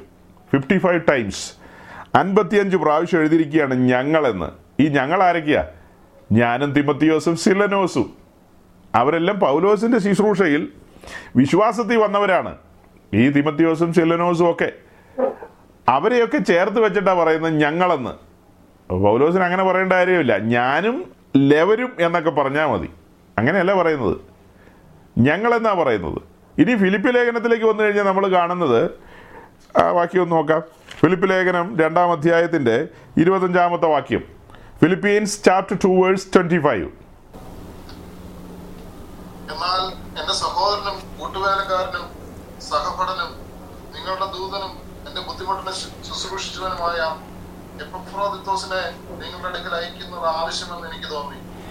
ഇവിടെ പൗലോസ്ലിക പറയുന്നത് എന്നാൽ എന്റെ സഹോദരനും കൂട്ടുവേലക്കാരനും സഹപടനും നിങ്ങളുടെ ദൂതനും എന്റെ ബുദ്ധിമുട്ടിനെ ശുശ്രൂഷിച്ചവനുമായ ഏഫപ്രാദിത്തോസ്. അതായത് തന്റെ ശുശ്രൂഷ വിശ്വാസി വന്നതാ. അവരെക്കുറിച്ചാണ് പറയുന്നത് എന്റെ കൂട്ടുവേലക്കാരനും ഫെലോ വർക്കർ സഹപടനും നിങ്ങളുടെ ദൂതനും അങ്ങനെയൊക്കെയാണ് പറഞ്ഞു പോകുന്നത്. ആ ഒരു മനോഭാവത്തിലാണ് അല്ലാതെ പൗലോസ് ഞാൻ തന്നെ മലമറിച്ചെന്നുള്ള രീതിയിലല്ല ചിന്തിക്കുന്നത്. ഞങ്ങൾ എന്നുള്ള പദപ്രയോഗം കൂടെ കൂടെ അവിടെ കാണുന്നില്ലേ? ഇവിടെയല്ല കേട്ടോ. ഞാൻ പറഞ്ഞ തെസ്ലോനിക്ക് ലേഖനത്തിലാ. ഇപ്പോൾ നിങ്ങൾ അതൊന്നും റിസർച്ച് ചെയ്യാൻ പോകണ്ട. ഞാൻ പറഞ്ഞത് അങ്ങ് ശ്രദ്ധിക്കുക. പിന്നീട് അതൊക്കെ പരിശോധിച്ചു കൊള്ളുക. അതിൽ ഓരോ അധ്യായങ്ങളിലും എത്ര പ്രാവശ്യം വെച്ചൊക്കെ എഴുതിയിട്ടുണ്ടെന്ന് ഞാൻ നോക്കി. അപ്പോൾ എനിക്ക് കാണാൻ കഴിഞ്ഞത് മൊത്തത്തിൽ പറഞ്ഞാൽ അൻപത്തിയഞ്ച് പ്രാവശ്യം ഞാൻ കണ്ടു. അത് വലിയൊരു ഒരു ഒരു സംഖ്യയാണല്ലോ. ഞങ്ങൾ എന്നുള്ളൊരു പദപ്രയോഗം. അപ്പം ഞാൻ പറഞ്ഞു വരുന്നത് ഒരു ഗൗരവമായ കാര്യത്തിലേക്കാണ്. ഈ മതിലുമണിയുടെ തുടക്കത്തിൽ നമ്മൾ എന്താ കണ്ടത്? ഞങ്ങൾ ഒരുമിച്ച് പണിയുന്നു എന്നുള്ള കാര്യത്തിലാണ് ഞാനും ദൈവം എഴുന്നേൽപ്പിച്ച കുറേ പുരുഷന്മാരും ഒരുമിച്ച് മതിൽ പണിയുടെ കാര്യത്തിലേക്ക് കടക്കുന്നു. നാലാം അധ്യായത്തിലേക്ക് വരുമ്പോൾ പിന്നത്തതിൽ നമ്മൾ കാണുന്നുണ്ട് അവർ തോളോട് തോൾ ചേർന്ന് നിന്ന് പണിയുന്ന കാര്യങ്ങൾ തോളോട് തോൾ ചേർന്ന് നിന്ന് പണിയുന്ന കാര്യങ്ങൾ അപ്പോൾ ഇങ്ങനെയൊരു കാര്യം പറയാനായിട്ട് എന്നെ പ്രേരിപ്പിച്ച ഘടകം എന്ന് പറയുന്നത് ഞങ്ങളുടെ ബാംഗ്ലൂരിലൊരു ഒരു പ്രമുഖനായ വളരെ പ്രശസ്തനായ ഒത്തിരി ആൾക്കാരൊക്കെയുള്ള ഒരു സഭയുടെ പാസ്റ്റർ ആരെ കണ്ടാലും പുള്ളി ചോദിക്കും. മറ്റ് ശുശ്രൂഷകരെ കണ്ടാൽ. ചുമ്മാ ആരെയും കണ്ടാലല്ല. മറ്റ് ശുശ്രൂഷകരെ കണ്ടാൽ അവരെ അടിച്ചിരുത്താൻ വേണ്ടി പുള്ളിക്കാരൻ ചോദിക്കുന്നൊരു ചോദ്യമാണ് താങ്കൾക്ക് എത്ര ആത്മാക്കളുണ്ടെന്ന്? താങ്കൾ എത്ര ആത്മാക്കളെ രംഗത്ത് കൊണ്ടുവന്നു എന്ന്? ഒരു ചോദ്യം ചോദിക്കും. അതേ ചോദ്യം ഞാൻ ഈ അടുത്തിടയ്ക്ക് എന്റെ സൗഹൃദ വലയങ്ങളിലുള്ള ചില പ്രിയപ്പെട്ടവരിൽ നിന്ന് ഉയർന്നു വരുന്നത് കേൾക്കാനിടയായി. അത് നിങ്ങൾ എത്ര ആത്മാക്കളെ കൊണ്ടുവന്നു എന്ന്? അതെന്തൊരു ചോദ്യമാണ് അത്? വിഡ്ഢി ചോദ്യങ്ങളല്ലേ അതല്ല. നിങ്ങൾ എത്ര പേരെ നേടി? ഏ? അതായത് മറ്റൊരാളെ കൊച്ചാക്കാൻ പാകത്തിന് മറ്റൊരാളെ അപമാനിക്കാൻ പാകത്തിന് ആ രീതിയിൽ സംസാരിക്കുന്ന സംസാര രീതി. ചില സീനിയർ പാസ്റ്റർമാർ പോലും ആ രീതി സംസാരിക്കുന്നു. അത് കേട്ട് ആമയും പറയുന്ന മണ്ട ശിരോമണികൾ എന്നൊക്കെ അവരെ വേണമെങ്കിൽ വിളിക്കാം. അത്ര തന്നെ. വേദവസ്വം അതിന്റെ ഗൗരവത്തിൽ പഠിക്കാത്തത് കൊണ്ട് ആരെങ്കിലുമൊക്കെ എന്തെങ്കിലുമൊക്കെ പറയുന്നത് കേട്ടിട്ട് അതിനപ്പം ആളുകൾ സംസാരിക്കുകയാണ്. അത് കേട്ടവരായിരിക്കാം. അതൊക്കെ കേട്ട് മനസ്സിലാക്കിയവരായിരിക്കാം. ഒരുപക്ഷെ ആ, ഇങ്ങനെ പലപ്പോഴായിട്ട് എന്നോട് സംസാരിച്ചിട്ടുണ്ട്. ഈ ഭാഗങ്ങളെക്കുറിച്ച് ഒന്ന് ഒന്ന് രണ്ട് കാര്യങ്ങളൊന്ന് പറയാവോ എന്ന്. അപ്പോൾ ഇതിപ്പോൾ ഈ സന്ദർഭത്തിൽ ഇങ്ങനെ വരിക ഈ സന്ദർഭത്തിൽ ഇങ്ങനെ പറഞ്ഞു വരാൻ കഴിയും. ആരെങ്കിലും കാണുമ്പോൾ നിങ്ങൾ എത്ര ആത്മാവിനെ നേടി എന്നുള്ള ആ ചോദ്യത്തിന് മറുപടി ഞാൻ ഈ നാലാം അധ്യായത്തിൽ നിന്ന് തന്നെ ഒന്ന് രണ്ട് കാര്യം നിങ്ങളുടെ മുമ്പാകെ കൊണ്ടുവരിക കൊണ്ടുവരികയാണ്. നാലാം അധ്യായത്തിലേക്ക് വരുമ്പോൾ അതിന്റെ ഏഴാം വാക്യത്തിലേക്ക് വരുമ്പോൾ നമ്മൾ കാണുന്നത് എരുഷലേമിന്റെ മതിലുകൾ അറ്റകുറ്റം തീർന്നു വരുന്നു എന്നും ഇടിവുകൾ അടഞ്ഞു തുടങ്ങിയെന്നും സൻബല്ലത്തും തോബിയാവും അരാബ്യരും അതായത് അറബികളും അമോന്യരും അസ്തോതിരും ഒക്കെ കേട്ടപ്പോൾ അവർക്കെല്ലാം മഹാകോപം ജനിച്ചെന്ന്. ഈ പറഞ്ഞ ആളുകൾക്കെല്ലാം മഹാകോപം ജനിച്ചു. അത് കഴിഞ്ഞിട്ട് എട്ടാം വാക്യം ഗൗരവമായൊരു വാക്യമാണ്. യെരുശലേമിന്റെ നേരെ ചെന്ന് യുദ്ധം ചെയ്യേണ്ടതിനും അവിടെ കലക്കം വരുത്തേണ്ടതിനും അവരൊക്കെ ഈ ഒന്നിച്ചുകൂടി കൂട്ടുകെട്ടുണ്ടാക്കി.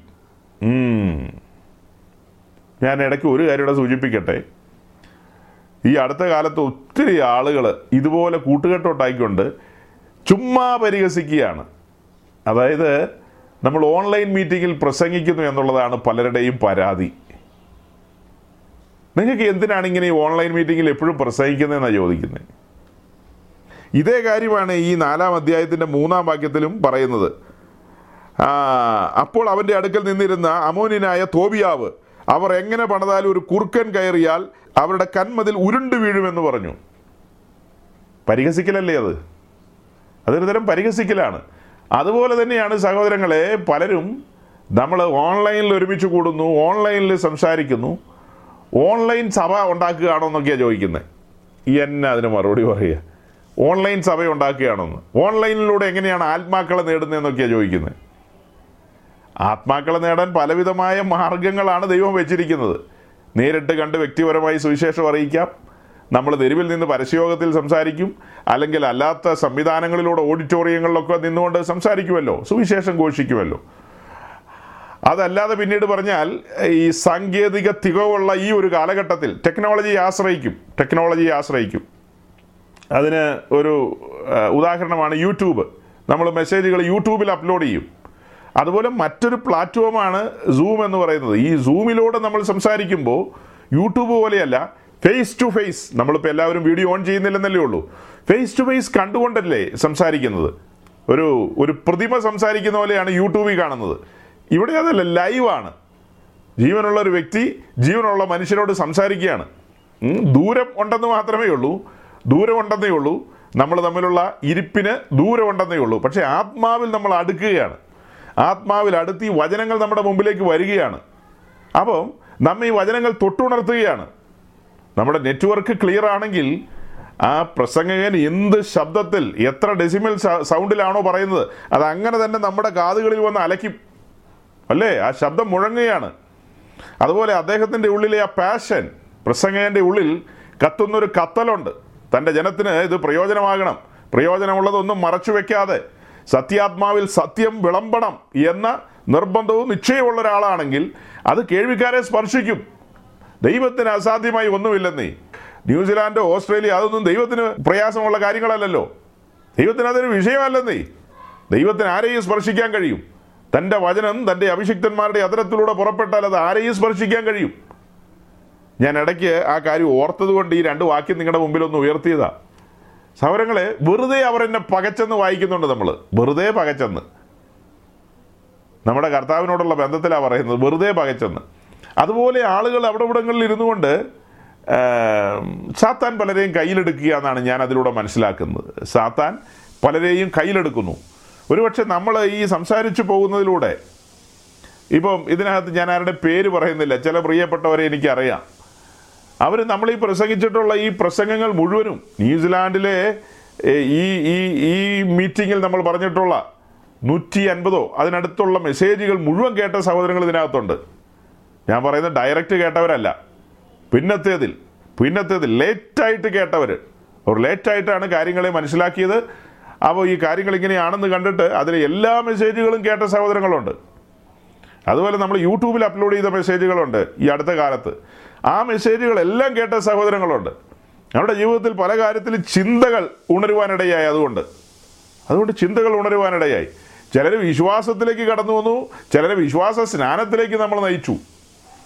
എനിക്ക് തോന്നുന്നത് മതിൽ പണി പൂർത്തിയായി വരുന്നത് കണ്ടിട്ട് അറ്റകുറ്റം തീർന്നു വരുന്നു എന്നും ഇടിവുകൾ അടഞ്ഞു തുടങ്ങിയെന്നും ഇടിവുകളുണ്ടല്ലോ.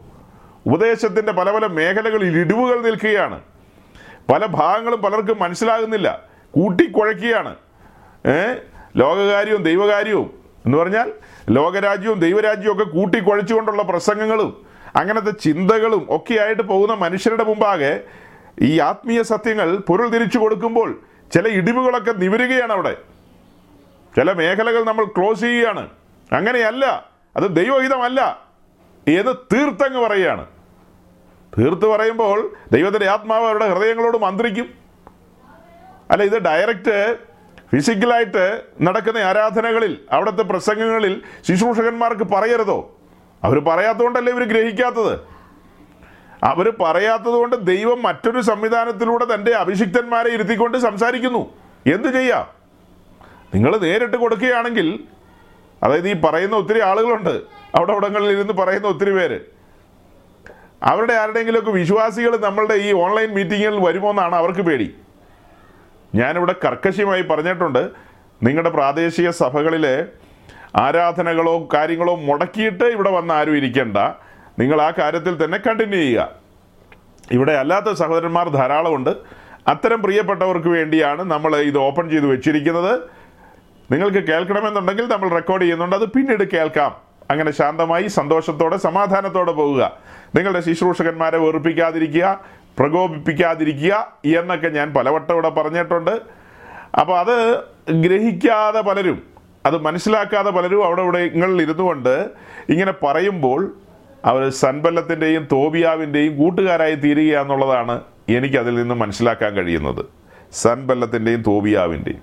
അതിനൊരു ക്ലാരിറ്റിക്ക് വേണ്ടിയാണ് ഈ ഭാഗം ഞാൻ ഇങ്ങനെ പറയുന്നത്. ഇത് ഒന്നും മിണ്ടാതിരുന്നിട്ട് കാര്യമില്ലല്ലോ. അങ്ങനെ ചിന്തിക്കുകയും പറയുകയും ചെയ്യുന്നവർക്ക് ഒരു മറുപടി അത്യാവശ്യമാണ്. മറുപടി അത്യാവശ്യമാണ്. ഓൺലൈനിലൂടെ ദൈവത്തിന് മനുഷ്യഹൃദയങ്ങളെ സ്വാധീനിക്കാൻ കഴിയും. ഇടിവുകൾ നിവർത്തുവാൻ കഴിയുമെന്നേ ദൈവത്തിന്. ഇടിവുകൾ നിവർത്തുവാൻ കഴിയും. അത് ദൈവത്തിന് അസാധ്യമല്ല. ദൈവം ചെയ്യുന്നു. മനുഷ്യജീവിതങ്ങളെ മാറ്റിമറിക്കുന്നു. പലരുടെയും സംസാരങ്ങളിൽ നിന്ന് സാക്ഷ്യങ്ങളിൽ നിന്ന് ഞാനത് ഗ്രഹിച്ചിട്ടാണ് പറയുന്നത്. അവരുടെ ജീവിതത്തിലെ അനുഗ്രഹങ്ങൾ. ഒരു ദൈവദാസൻ എന്നെ തിരുവനന്തപുരത്തിനപ്പുറം പാറശാലയ്ക്കടുത്ത് ആ ഭാഗത്ത് നിന്ന് കഴിഞ്ഞ ദിവസം വിളിക്കാനിടയായി. അദ്ദേഹം വളരെ സീനിയറായൊരു ദേവദാസനാണ് വളരെ പ്രായമുള്ള ഒരാളാണ്. അദ്ദേഹം തന്റെ അനുഭവങ്ങൾ വചനങ്ങൾ മാറ്റിമറിക്കപ്പെട്ടതും ജീവിതത്തിൽ അതൊരു അനുഗ്രഹമായി തീർന്ന കാര്യങ്ങളൊക്കെ അങ്ങനത്തെ കാര്യങ്ങൾ ഞാൻ സാധാരണ പറയാറില്ല. കാരണം അത് നമുക്ക് ഒരു പ്രശംസയുടെ മേഖലകൾ വരും എന്നുള്ളത് കൊണ്ട് ഞാൻ ഒരിക്കലും പറയാറില്ല. പല സഹോദരങ്ങൾ ശുശ്രൂഷകർ ഒക്കെ കഴിഞ്ഞ നാളുകളിൽ നമ്മൾ ധ്യാനിച്ച വിഷയങ്ങൾ ഇങ്ങനെ തുടർമാനമായി കേട്ട് അവരുടെ എക്സ്പീരിയൻസുകൾ പങ്കുവെക്കുമ്പോൾ അത് എന്തുകൊണ്ട് ഞാൻ നിങ്ങളോട് പങ്കുവെക്കുന്നില്ലെന്ന് ചോദിച്ചാൽ അത്തരം കാര്യങ്ങൾ. അവിടെയെല്ലാം ചില സ്വയപ്രശംസയുടെ മേഖലകൾ വരും. അതുകൊണ്ടാണ് അത്തരം കാര്യങ്ങൾ പറയാത്തത്.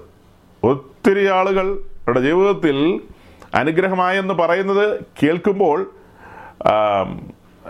കണ്ണ് തുറക്കപ്പെട്ടു എന്നൊക്കെ പറയുന്ന കേൾക്കുമ്പോഴാണ് നമ്മുടെ ഉള്ളിൽ ഒരു ആവേശവും ഒരു ആനന്ദവും പിന്നെയും മുന്നോട്ട് പോകണം പോകണമെന്നുള്ളൊരു ചിന്ത പോലും വരുന്നത്.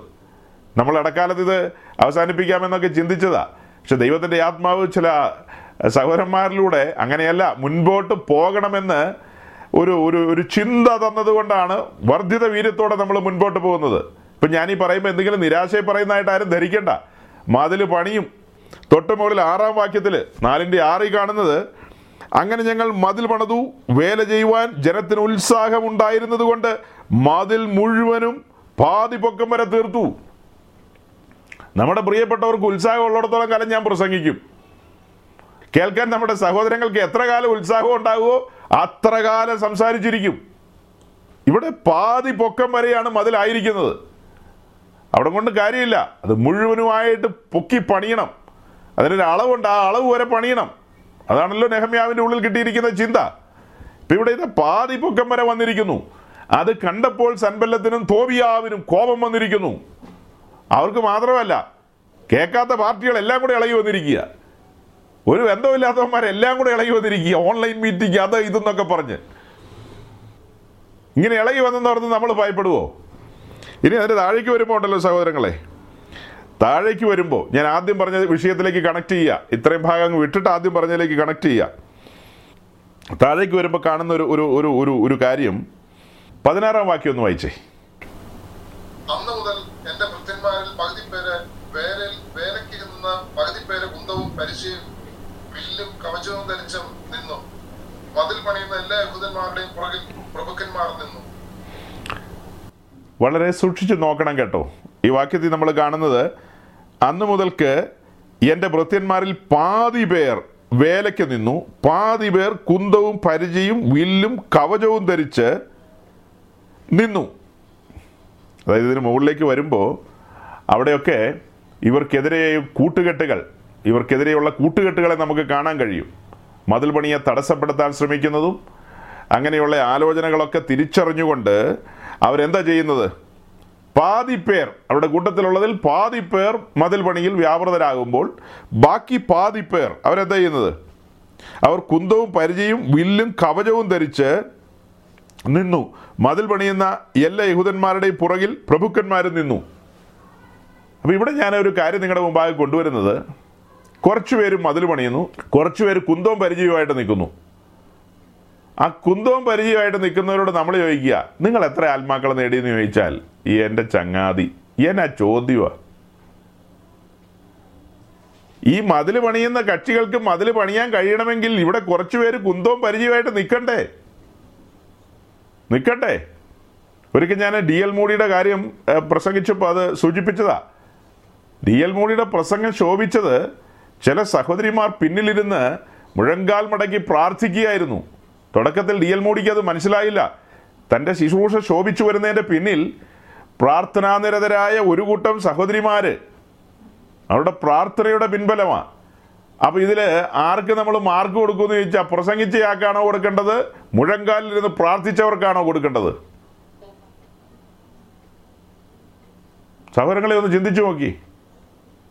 നമ്മൾ ഡി എൽ മോഡിയോട് ഇന്ന് ചോദിക്കുക എത്ര ആത്മാക്കളെ നേടിയെന്ന് ചോദിച്ചാൽ പുള്ളി ഒരു ലക്ഷക്കണക്കിന് ആത്മാക്കളുടെ കാര്യം. അതേസമയം ഈ പ്രാർത്ഥിച്ച സഹോദരിമാരെ കണ്ടപ്പോൾ നമ്മൾ ചോദിക്കുക നിങ്ങൾ എത്ര ആത്മാക്കളെ നേടിയെന്ന് ചോദിച്ചാൽ അതിനെന്താ മറുപടി പറയുക? എന്റെ സഹോദരങ്ങൾ ആരും ഇങ്ങനത്തെ വിഡ്ഢി ചോദ്യങ്ങൾ ആരോടും ചോദിക്കരുത്. മണ്ടൻ ചോദ്യങ്ങൾ ചോദിക്കരുത്. അത് ലോക വിവരക്കേടാണ് അതിന്റെ അതിന്റെ കാര്യകാരണങ്ങളിലേക്ക് പറഞ്ഞു വന്നാൽ വേറൊരു ഭാഗത്ത് ആ ഭാഗം ഞാൻ എടുത്തില്ല. അതായത് രാജാക്കന്മാരുടെ പുസ്തകത്തിലേക്ക് പോകുമ്പോൾ നമുക്ക് കാണാൻ കഴിയുന്നൊരു കാര്യമുണ്ട്. ദാവീദും തന്നോട് കൂടെയുള്ള ഒരു കൂട്ടം ആളുകളും യുദ്ധത്തിന് വേണ്ടി മുൻനിരയിൽ നിൽക്കുന്നു. അവിടെ സാമാനങ്ങൾ അവരുടെ മറ്റ് സ്ഥാപനജംഗമ വസ്തുക്കളുണ്ടല്ലോ. ഇത്തരം കാര്യങ്ങളെയൊക്കെ സൂക്ഷിക്കാൻ വേണ്ടി ഒരു കൂട്ടം ആളുകൾ യുദ്ധം കഴിഞ്ഞ് അതിലെ കൊള്ള മുതൽ പങ്കിട്ടപ്പോൾ യുദ്ധത്തിൽ കിട്ടുന്ന കാര്യങ്ങളുണ്ടല്ലോ. അങ്ങനെ ആ കിട്ടിയ കാര്യങ്ങൾ പങ്കിട്ടപ്പോൾ ഇവിടെ ഈ കാവൽ ചെയ്തവർക്കും യുദ്ധം ചെയ്തവർക്കും തുല്യ നിലയിലാണ് പങ്കിടുന്നത്. യുദ്ധം ചെയ്തവർക്കും ഈ കാര്യങ്ങളെല്ലാം നോക്കിക്കൊണ്ട് കാത്തിരുന്നവരുണ്ട്. അവർക്കും രണ്ട് കൂട്ടർക്കും തുല്യ നിലയിലാണ് പങ്കിട്ടത്. യുദ്ധം ചെയ്തവരോട് നമുക്ക് ചോദിക്കാം. നിങ്ങൾ എത്ര ആത്മാക്കളെ നേടിയെന്ന് ചോദിച്ചാൽ അവർ ഈ കൊണ്ടുവന്നൊക്കെ അങ്ങനെ ആയിട്ട് കൂട്ടാം നമുക്ക്. കാവൽ നിന്നവരോട് ചോദിക്കുക നിങ്ങൾ എന്നാ നേടിയെന്ന് ചോദിച്ചാൽ എന്നാ അതിന് മറുപടി പറയുക ഞങ്ങളെ നിയോഗിച്ചത് ഇങ്ങനെ ഒരു കാര്യത്തിനാ. ഞങ്ങളെ മുൻനിരയിൽ യുദ്ധത്തിനല്ല നിയോഗിച്ചത് പിൻനിരയിൽ ഈ കാര്യങ്ങളെ ഹാൻഡിൽ ചെയ്യാനാണ് ഞങ്ങളെ നിയോഗിച്ചത്. അതുകൊണ്ട് ഞങ്ങൾ ആ കാര്യത്തിൽ വിശ്വസ്തരായിരുന്നു. ഞങ്ങൾ വിശ്വസ്തയോടെ കാര്യങ്ങളെ കൈകാര്യം ചെയ്തുകൊണ്ടല്ലേ അവർക്ക് മുൻനിരയിൽ യുദ്ധം ചെയ്യാൻ കഴിഞ്ഞത്. അല്ലേ? ചിന്തിക്കേണ്ട കാര്യമല്ലേ അത്? അതിന് പകരം ഈ പിൻനിരയിൽ കാവൽ ചെയ്ത ആൾക്കാരോട് ചോദിക്കുക നിങ്ങൾ എത്ര പേരെ നേടിയെന്ന് ചോദിച്ചാൽ അതിന് മറുപടിയില്ല അതുപോലെ മറ്റൊരു കാര്യവും കൂടെ ഓർമ്മയിലേക്ക് കൊണ്ടുവരാം. പലപ്പോഴായിട്ട് പറഞ്ഞിട്ടുള്ളതാ ഒന്നുകൂടെ പറയാം. ഇരമ്യാവിനെ കണ്ടിട്ട് നമ്മൾ ചോദിക്കുക ഇരമ്യാവ് എത്ര ആത്മാക്കളെ നേടിയെന്ന് ചോദിച്ചാൽ? കൈമലത്തി കാണിക്കല്ലാതെ മാർഗമില്ല ഇരമ്യാവ് തെക്കേ ദേശത്ത് കരഞ്ഞുകൊണ്ട് നടന്ന് പ്രവചിച്ച മനുഷ്യനാ. ആ ജനവർഗത്തെ തിരിക്കുവാനോ മാനസാന്തരത്തിലേക്ക് നയിക്കുവാനോ ഇരമ്യാവിന് കഴിഞ്ഞില്ല. അതേസമയം നമ്മൾ യോനയുടെ പുസ്തകം പഠിക്കുമ്പോൾ യോനയുടെ പ്രസംഗം കേട്ട് യോനയുടെ പ്രവചനം കേട്ട് നിലവെ മാനസാന്തരപ്പെട്ടു. അവിടുത്തെ രാജാവും ജനവും രട്ടിലും വെണ്ണീറിലും കിടന്നു. അവർ ആ ശബ്ദത്തിന് മുമ്പാകെ അനുദമിച്ചു സൈനികളുടെ ദൈവമായ ഹോവയുടെ മുമ്പാകെ തങ്ങളെ തന്നെ താഴ്ത്തി. യോനയുടെ പ്രസംഗത്തിൽ ഒരു രാജ്യം മുഴുവനും ഒരു ദേശം ഒന്നടങ്കം മാനസാന്തരത്തിലേക്ക് വന്നു.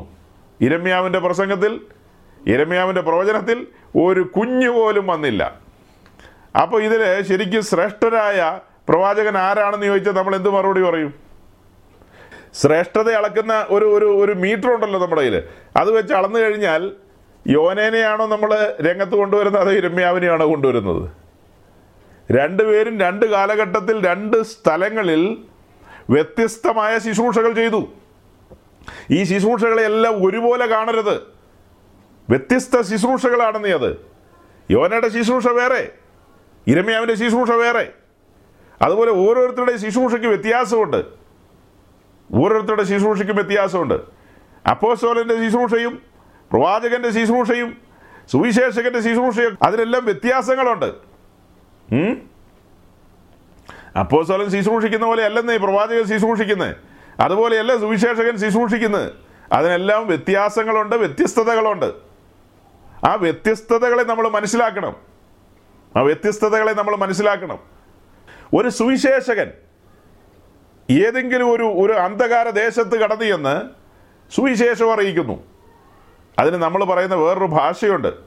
ഒരു മനുഷ്യനൊരു വനാന്തരത്തിൽ കടന്നു ചെന്ന് ഒരു തിക് ഫോറസ്റ്റിൽ കടന്നു ചെന്ന് അവിടുത്തെ വലിയ മരങ്ങളും കുറ്റിച്ചെടികളും എല്ലാം അദ്ദേഹം വെട്ടിത്തെളിക്കുകയാണ്.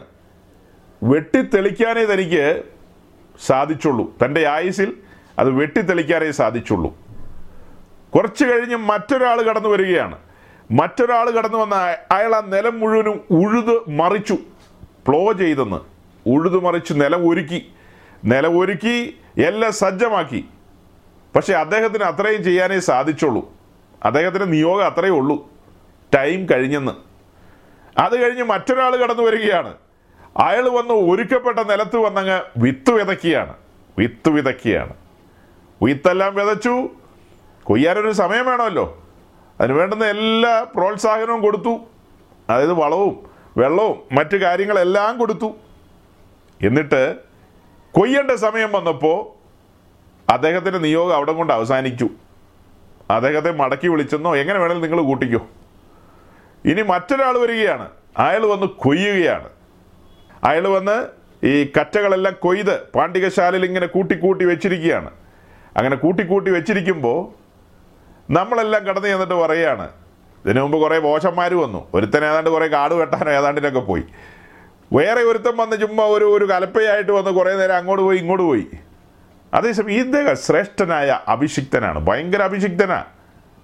ഓ ഭയങ്കരമാ. ഇദ്ദേഹം കൊയ്ത് കൂട്ടിയിരിക്കുന്ന കണ്ടോ? ഇദ്ദേഹം കൊയ്ത് കൂട്ടിയിരിക്കുന്ന കണ്ടോ? അങ്ങനെ നിങ്ങളിൽ ആരെങ്കിലും പറയുന്നുണ്ട് നിന്നെയൊക്കെ ഞാൻ മഹാവിഡ്ഢി എന്നാ വിളിക്കുള്ളൂ. അങ്ങനെ തന്നെ പറയുള്ളൂ. കണ്ണു തുറക്കാത്ത മനുഷ്യർ നോക്കണം ഒരു മനുഷ്യൻ പോലും കടന്നു വരാത്ത കാലത്ത് പാതയില്ലാത്ത കാലത്ത് കടന്നു വന്ന് പാത വെട്ടിത്തെളിച്ചൊരു മനുഷ്യൻ. ആ ഉൾവനങ്ങളിലേക്ക് കടന്നു വന്ന് ഹിംസ്ര ജന്തുക്കളുണ്ട് അവിടെ. പലവിധമായ പോരാട്ടങ്ങളുണ്ട്. ആ പോരാട്ടങ്ങളെയെല്ലാം മറികടന്ന് ആ കാടെല്ലാം വെട്ടിത്തെളിച്ചു. സ്വർഗം അതിനെ ആദരിക്കും. പേർ വിളിക്കുന്ന നേരം നിങ്ങളെല്ലാം അന്തിച്ചു പോകും സഹോദരങ്ങളെ. ഈ കൊയ്തവന് കിട്ടുന്നതിനേക്കാൾ കൂടുതലായിരിക്കും അവന് കൊടുക്കുന്നത്. അത് വലിയൊരു പ്രവൃത്തിയല്ലേ അത്? വലിയൊരു ശുശ്രൂഷയാണ്. നിങ്ങൾ എത്ര ആത്മാക്കളെ നേടിയെന്ന് അങ്ങേരോട് ചോദിച്ചാൽ എന്തും മറുപടി ലഭിക്കും. ഏ എന്നെ മറുപടി ലഭിക്കും. ആത്മാക്കളെ വെച്ചിട്ടാണ് ആ മനുഷ്യനെ അളക്കുന്നത്. അവന്റെ ആയുസ് മുഴുവനും അവന്റെ ആയുസ് മുഴുവനും ആ ഒരു കാര്യത്തിന് വേണ്ടി ചെലവഴിച്ചു. ചെലവായി പോയ മനുഷ്യൻ. അതുപോലെ ചരിത്രത്തിൽ ഒത്തിരി പേരുണ്ട് കേട്ടോ. നമുക്ക് ഓർത്തെടുക്കാൻ പാകത്തിന് ഒത്തിരി പേരുണ്ട്. നമ്മുടെ പഞ്ചാബിലെ ജലന്ധറിലോ ലുധിയാനയിലോ വന്ന് പത്തുനൂറ് വർഷങ്ങൾക്ക് പിന്നിൽ ഒരു മിഷണറി ആയിട്ട് വന്ന് പ്രാർത്ഥനാനിരതനായിരുന്ന ഒരു മനുഷ്യനുണ്ട്. ജോൺ കൂട്ടിയിട്ടാണ് അദ്ദേഹത്തിന്റെ പേര്. ഞാൻ നോട്ട് ചെയ്ത് വെച്ചിരുന്നു. അത് മുഴുവൻ പേര് പറയാൻ കഴിയുന്നില്ല. ഏ? ആ ജോൺ ഹൈഡ്. John hide. അയാൾ ദീർഘകാലം പ്രാർത്ഥിച്ചു. പക്ഷെ ആത്മാക്കളെ ഒന്നും കാണാൻ പറ്റിയില്ല. പഞ്ചാബിന്റെ മണ്ണിൽ അദ്ദേഹം ദീർഘകാലം പ്രാർത്ഥിച്ചു. അദ്ദേഹം മുട്ടുകുത്തി പ്രാർത്ഥിച്ച സ്ഥലം കുഴിഞ്ഞുപോയി എന്നാണ് പറയുന്നത് അദ്ദേഹം മുട്ടുകുത്തി പ്രാർത്ഥിച്ച സ്ഥലം കുഴിഞ്ഞുപോയി. ഇതൊക്കെ കേട്ടിട്ടുള്ള ആൾക്കാരായിരുന്നു ഈ പറയുന്നത്. ആത്മാക്കൾ എത്ര നേടി എന്നൊക്കെ ചോദിക്കുന്നത്. അങ്ങനോട് ചോദിക്കുക എത്ര ആത്മാക്കളെ നേടി എന്ന് ചോദിച്ചാൽ എന്ത് മറുപടി പറയാനുണ്ട്? അദ്ദേഹം ഒരു പ്രാർത്ഥനാ മനുഷ്യരായിരുന്നു. അദ്ദേഹം ഒരു സുവിശേഷകനായിരുന്നു. അദ്ദേഹം അവിടെ കടന്നു വന്ന് പ്രാർത്ഥിച്ചു. ദേശത്തിന് വേണ്ടി. ദേശത്തെ ശക്തികൾക്കെതിരെ പോരാടി. അല്ലേ? വാഴ്ചകളോടും അധികാരങ്ങളോടും അന്ധകാര ലോകത്തിന്റെ അധിപതിയോടൊക്കെ ആത്മാവിൽ പോരാടി. അദ്ദേഹത്തിന്റെ കാലത്ത് അദ്ദേഹത്തിന് അത്രയും ചെയ്യാൻ കഴിഞ്ഞു. പക്ഷെ പിന്നീട് ദൈവം പലരെ അയച്ചു. നമുക്കറിയാവുന്ന പലരുമൊക്കെ പിന്നീട് പഞ്ചാബിലൊക്കെ കടന്നു വന്നിട്ടുണ്ട്. അവരൊക്കെ കടന്നു വന്ന് സുവിശേഷം അറിയിച്ചിട്ടുണ്ട്. അപ്പോഴത്തേക്കും പല നിലകളിൽ നിലമൊക്കെ ഒരുക്കപ്പെട്ട് വന്നിട്ടുണ്ടെന്നേ. ആ സമയമായപ്പോഴത്തേക്കും പല നിലകളിൽ നില ഒരുക്കപ്പെട്ട് വന്നിട്ടുണ്ട്. അവിടെ കൊണ്ടുവന്ന് വിതച്ചെന്നും അവിടെ നിന്ന് കൊയ്തെന്നും പറയുന്ന വലിയ സംഭവമല്ല. അതിനു മുമ്പ് കടന്നു വന്ന് ഇരുളിൽ കടന്നു വന്ന് ഇരുളിനോട് പടവെട്ടിയവര് അത് ചെറിയ ശുശ്രൂഷകളല്ലെന്നേ. ഞാനീ പറഞ്ഞു വരുന്നതിന്റെ സാരം എന്താ? ഇത് നമ്മൾ ആത്മാവിൽ തിരിച്ചറിയണം. അതുകൊണ്ടല്ലേ പൗലോസ് ഗുരുന്ദർക്ക് എഴുതുമ്പോൾ പറയുന്നത്? നടുന്നതൊരുവൻ കൊയ്യുന്നതൊരുവൻ പരിപാലിക്കുന്ന മറ്റൊരുവൻ എന്നൊക്കെ പറയുന്നത് ആ അർത്ഥത്തിലല്ലേ? സകല മഹത്വവും ദൈവത്തിനാണ്. സകല മഹത്വവും ദൈവത്തിനാണ്. ഏ? പെട്ടെന്ന് അത് പറഞ്ഞപ്പോൾ എനിക്കൊരു ഓർമ്മ വരികയാണ് തിമത്തിയോസിനെ കുറിച്ച്. തിമത്തിയോസ് പൗലോസിന്റെ സന്തത സഹചാരിയായിരുന്നു. സന്തത സഹചാരിയായിരുന്നു. പൗലോസ് തന്റെ മൂന്നാം മിഷൻ യാത്രയിൽ എഫസോസിൽ കടന്നു വന്ന് എഫിസോസിൽ സഭ സ്ഥാപിച്ചു. എഫിസോസിൽ മാത്രമല്ല ആ ആസിയിലെമ്പാടും തന്റെ ശുശ്രൂഷയിൽ പല സഭകളും സ്ഥാപിതമായി. ആസിയിലെമ്പാടും. വിശേഷിച്ച് എഫിസോസിലെ സഭ അതിന് ചുറ്റുവട്ടത്തുള്ള സഭകളെല്ലാം ആ സഭകളുടെ അധ്യക്ഷനായിട്ട് പൗലോസാണ് ഇരുന്നത്. പൗലോസ് സുവിശേഷം അറിയിച്ച് രംഗത്ത് വന്ന ആളുകളെ സ്നാനപ്പെടുത്തി ആ സഭയിൽ ഏതാണ്ട് മൂന്ന് വർഷക്കാലം നമ്മൾ അപ്പശല പ്രവൃത്തി പഠിക്കുമ്പോൾ അത് നമുക്ക് മനസ്സിലാകുന്ന കാര്യമാണല്ലോ. വിശേഷിച്ച് ഈ എഫ് എസ് സി സഭയോടുള്ള ബന്ധത്തിൽ അവിടുന്ന് താനൊരു വിടവാങ്ങൽ പ്രസംഗം നടത്തുന്നത് തന്നെയാണ് ഇരുപതാം അധ്യായം. ഇരുപതാം അധ്യായം.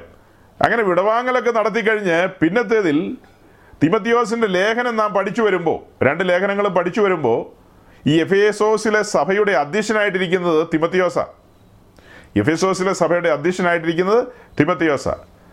എന്നാൽ എഫിസോസിലെ സഭയുടെ സ്ഥാപകൻ എന്ന് പറയുന്നത് തിമത്തിയോസ് അല്ല. അത് പൗലോസാണ്. വളരെ കഷ്ടസഹിച്ച് പൗലോസ് അവിടെ വന്ന് സുവിശേഷം അറിയിച്ച് ആർത്തമീസിന്റെ കോട്ടയൊക്കെ ഇടിച്ച് തകർത്താണ് ഒരു സഭ അവിടെ സ്ഥാപിച്ചത്. ഒന്നോ ഒന്നിലധികം സഭകൾ കാണും. ആ സഭകളുടെ എല്ലാ ഉത്തരവാദിത്വത്തിലേക്ക് ഇപ്പോൾ തിമത്തിയോസ് വന്നിരിക്കുകയാണ്. തിമത്തിയോസിനോട് നമ്മൾ ചോദിക്കുക ഇതിൽ എത്ര ആത്മാക്കൾ നേടിയെന്ന് ചോദിച്ചാൽ എന്തായാലും മറുപടി പറയുക?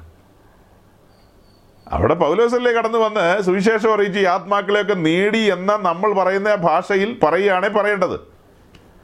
അപ്പോൾ തിമത്തിയോസിന്റെ റോൾ എന്നാ? ഈ നേടിയ ആത്മാക്കളെ പരിപാലിച്ച് മുന്നോട്ട് കൊണ്ടുപോകണ്ടേ സഹോദരങ്ങളെ? ഈ നേടിയ ആത്മാക്കളുണ്ടല്ലോ. നേടി നേടിയെന്ന് പറയുന്നുണ്ടല്ലോ. ആ സഭയുടെ ഭാഗമായ ആത്മാക്കളെ ഉപദേശത്തിലും ചട്ടത്തിലും ആത്മാവിലും നയിച്ച് മുന്നോട്ട് കൊണ്ടുപോകണം. ഇപ്പം ഇവിടെ പൗലോസിനെ ദൈവം പിൻവലിച്ചു. അവിടെ ആക്കിയത് ദൈവമാണ് ദൈവം പൗലോസിനെ പിൻവലിച്ചു. തൽസ്ഥാനത്തേക്ക് തിമത്യോസിനെ കൊണ്ടുവന്നു.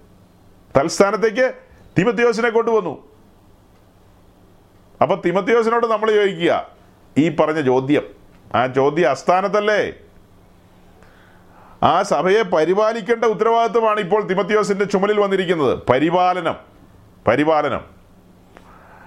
അപ്പോൾ അതുകൊണ്ട് പ്രിയപ്പെട്ടവർ തിരിച്ചറിയേണ്ടതും മനസ്സിലാക്കേണ്ടതുമായ കാര്യമാണ് പ്രവാചകന്റെ ദൗത്യം എന്ന് പറയുന്നത് സഭയെ കറക്റ്റ് ചെയ്യുക എന്നുള്ളതാണ്. പ്രവാചകന്റെ ദൗത്യം സഭയെ കറക്റ്റ് ചെയ്യുക എന്നുള്ളതാണ്. പാതയില്ലാത്ത സ്ഥാനത്ത് പാത വെട്ടി തുറക്കുക എന്നുള്ളതാണ് സുവിശേഷകന്റെ ഉത്തരവാദിത്വം.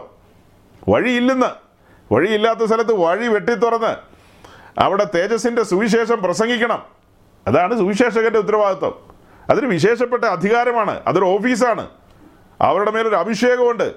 എല്ലാവരും സുവിശേഷം പറയുന്ന പോലെയല്ല ഒരു സുവിശേഷകൻ സുവിശേഷം പറയുന്നത്. വലിയ പവറിലല്ലേ അവർ കടന്നു വരുന്നത്. അവിടെ ശുശ്രൂഷയിൽ കൃപാവരങ്ങൾ ജ്വലിക്കാം ജ്വലിക്കാതിരിക്കാം. അതെന്ത് സംഭവിക്കാം? ഇനി അടുത്തൊരു കൂട്ടർ അടുത്തൊരു കൂട്ടർ ഉപദേഷ്ടാക്കന്മാർ ഉപദേഷ്ടാക്കന്മാർ ദൈവസഭയിൽ ദൈവജനത്തെ ഉപദേശം പഠിപ്പിക്കുന്നവരാണ്. അവരെ ഫ്രെയിമിൽ നിർത്തുന്നവരാണ്. ഫ്രെയിം വിട്ട് പുറത്തു പോയാൽ ഉപദേഷ്ടാവ് അവനെ അടിച്ച് ഫ്രെയിമിൽ കയറ്റും. അതേസമയം പ്രവാചകന്റെ ഉത്തരവാദിത്വം എന്താ? അവൻ കൈ ചൂണ്ടും. കൈ ചൂണ്ടും.